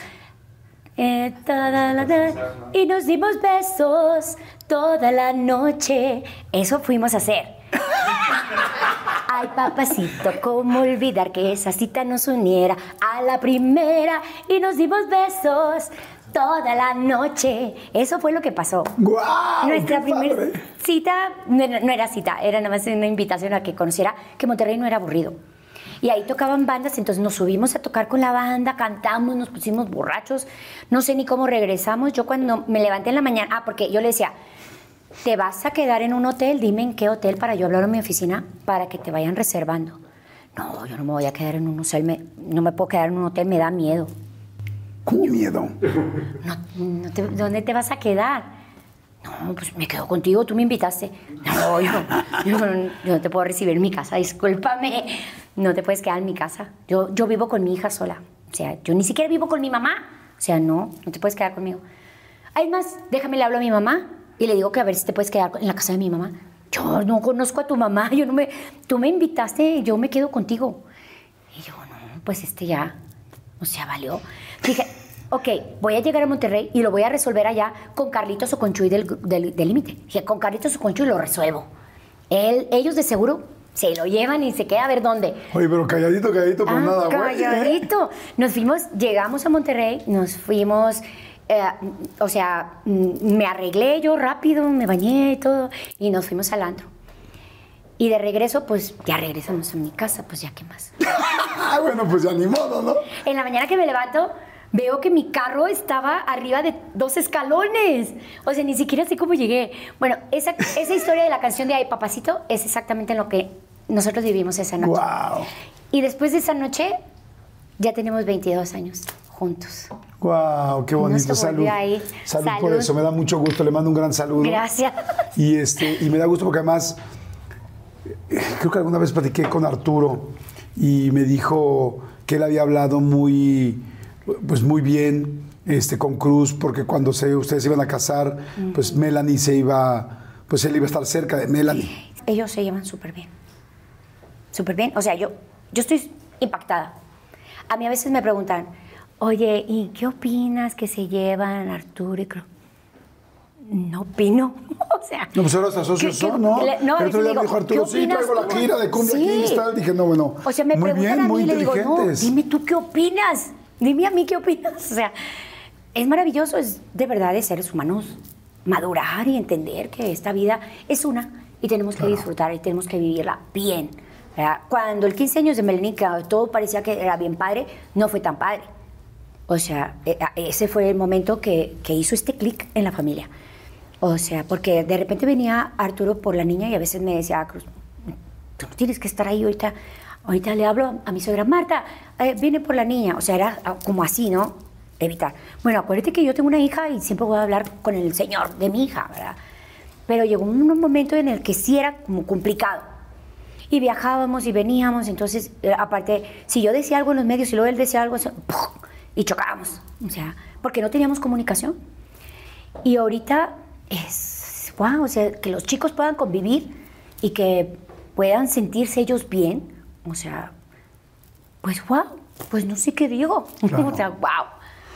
Oye, sé que no es un tema sencillo y, y lo respeto mucho, pero bueno, hace poco hubo una declaración del asunto de que posiblemente, bueno, que había habido un abuso con Melanie en algún momento de, de su vida. Eso es algo que lamentablemente ha pasado en muchísimas, en muchísimas casas y, y en muchísimas familias. Bueno, hay cosas que a veces no se aclaran. Y yo le digo a mi hija, no es necesario. O sea, tú di lo que tú quieres decir, porque tú quieres liberar o lo que tú quieras hacer, porque yo no te eduqué para que tú seas una niña que no dice. Di lo que tú sientes y lo que tú quieres y lo que te da eh, libertad, lo que te va a hacer sentir bien. pero a veces eh, se dicen algunas palabras y se quedan como que atrasito cosas. Me dicen, ah, pero fue un familiar. Yo no te voy a contestar eso, porque realmente la, la historia es otra, pero ella contó su historia y ella vivió una cosa que yo como mamá también me dio un shock, ¿verdad? Y la cuidamos y la protegimos y nos sentamos con ella. O sea, los papás, porque ella tiene dos papás, qué bendición, hombre. claro. Y que la apoyan y que la cuidan y que todo. Arturo decía, es que yo me di cuenta después, porque cuando ella está grande, ella ya está grande, ella no era una, ni- una niña de 10 años, no, ella ya está grande. Ella se sabe defender. Se sale a los santos y le dicen cosas a los huercos ella se sabe defender. Le digo, es lo mismo que te pasa, solo que lo expresas y lo recibe la gente afuera como ¡pac! impacto y todo lo haces el día de la mujer, el día de que nos sentimos empoderadas y vamos a decir esto. Así como eres de valiente para decir, tienes que sacarlo todo, tú, no tu mamá, ni tu papá, y yo les prohíbo a ellos. Pero si ellos quieren decir, que ellos lo digan. Pero usted es una niña bien hecha, bien educada, bien cuidada, que no te ha faltado nada. Si te han faltado el respeto, has sabido poner, o sea, tronar los dedos eh, hasta aquí, cabrón.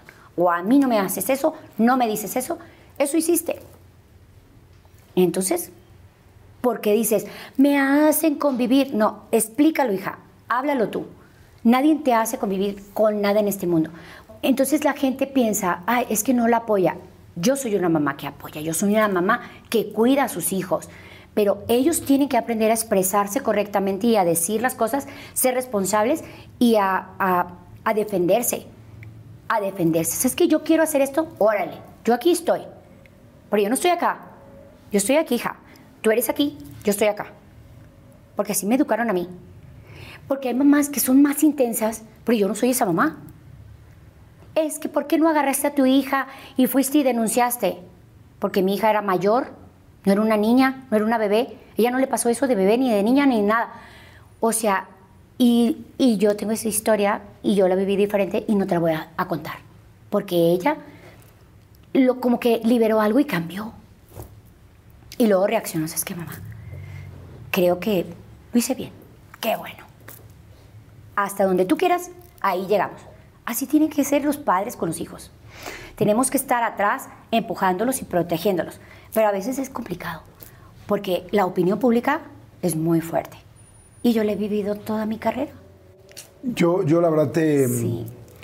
te agradezco todo lo que platicamos hoy. Eh, entiendo que ha sido, pues como todas las Y carreras cosas fuertes que hemos exitosas. platicado, Sí. cosas fuertes. ¡Qué barbaridad! Y este, y te quiero nada más este, eh, enseñar algo, algo que te quiero obsequiar A de parte de toda la producción. Y es, fíjate qué chistoso, que creo que eh, no hay casualidades. Hace rato me platicabas cómo defendiste y cómo defendieron el nombre de límite para hacer en ese momento el grupo. Y yo creo que es una analogía perfecta eh, el nombre, porque si tú te fijas, eh, precisamente no has tenido límite. O sea, has sido una persona que ha buscado, ¿no? Y si de repente en la escuela, y si de repente en el Holiday Inn, en el lobby, eso me habla de una persona que no, pues que no tiene límite. Esta es una foto de cuando empezaste eh, Oh, sí. con todo esto, ya con las trencitas, Esta es la abuelita consentida. la abuelita consentida. Wow. Y, y- y tengo otra foto muy, muy reciente eh, tuya. Y, Sí. y- y dejo este espacio en medio porque quiero que te las lleves y que las pongas en tu casa Gracias. con esta separación, para que con esta separación te acuerdes de todo lo que ha pasado aquí en medio. El principio, lo difícil, eh, la cantidad de cansancio, Ay, la cantidad de shows, eh, el primer camión rentado, un camión cuando ya lo pueden tener, esos momentos con los, con los muchachos en el, en el camión, de si eran entre el bullying, el carro, el chiste, Pedos. los pedos, este, las botas, quitándoselas, los conciertos, el cansancio. Por favor, ayúdenme. El ver a la gente cantando, el ver a 10 mil, 20 mil, 30 mil, 50 mil personas, 60 mil personas cantando una canción que escribieron o que escribiste y verlos cantando y verlos felices y verlos bailando. Este, tantas verdad. cosas que hay aquí Una en medio. Este, Sí, el- hermoso. el ver a tus papás diciendo no, y si le pasa algo, y si no, y pero que la acompañe, pero quién la va a acompañar, pero quién va, el ver, eh, el ver primero este, a tu hermano Víctor, el ver ahora a Coral aquí, atrás de ti, siempre a tu familia, contigo, el tener que separarte del límite, el enfrentarte a un escenario sola otra vez, el escribir una canción como Te quedó grande la yegua y esperar si va a funcionar o no va a funcionar, y si una carrera va a seguir o no, el de desde los shows chiquitos con me tengo que hacer colitas y luego trenzas porque tengo mucho calor, hasta me pongo o no me pongo la ropa que todo el mundo está usando pero que yo no me siento cómoda. Creo que ese nombre que definieron tanto tiene que ver toda la analogía con tu vida, porque empezaste, fuiste y sigues siendo una mujer sin límites. Y gracias a eso, sí. hoy estás donde estás. Muchas gracias. ¡Qué que- bonito! Ay, Jordi. Te quiero en otro video. qué seremos? Seremos qué ahora, seremos? Los, los- los papás. Ahora los de- papás de las- de los niños. caray. Haremos otro video. Vayan a ver el video, por favor, de la suegra. Sí. Pónganlo en YouTube, ahí está. Que es el único video musical que he hecho en mi vida. Y me ¿De la verdad? sí. No, pues tenemos que hacer otro, pero ya, ¿eh? Sí, ya me en la este pasé disco. increíble. Te quiero mucho y te admiro yo mucho. Te quiero igualmente, sí. Felicidades, que sigas trabajando Muchas tanto gracias. como eres, pero sobre todo que sigas siendo la mujer derecha, auténtica Gracias. y neta como, has, como lo has sido. Y saliendo de los problemas, sea una situación sencilla como una letra, una grabación o un cambio de look o un momento de depresión fuerte en el cual uno tiene que enfrentar y ver cómo lo saca adelante. Exacto. Así es que Esa soy. eso. Ajá. Gracias, de que muchas gracias, Un corazón. beso para todos. Dios los bendiga. Gracias a todos. Este, por favor, denle like si les gusta, comenten. Nos encanta que comenten. Alicia va a estar pendiente con los comentarios. Ajá. Este, yo voy a estar muy pendiente también contestándoles. Eh, nos encanta, encanta. Y, y todo lo que quieran decir. Compartan eh, sus historias, porque exacto. así como me escriben a mí en Ajá. las redes sociales, háganlo también aquí, Sí. porque me mandan las fotos y los videos de así, cuando yo estaba así, con ellos que luego me los mandan cuando ya estamos más grandes. Vas a ver que- cuánta gente va a subir aquí. Escríbanos. Mucha, mucha gente. Bueno, nos vemos en la siguiente. Muchas gracias. Besos a todos. Chao.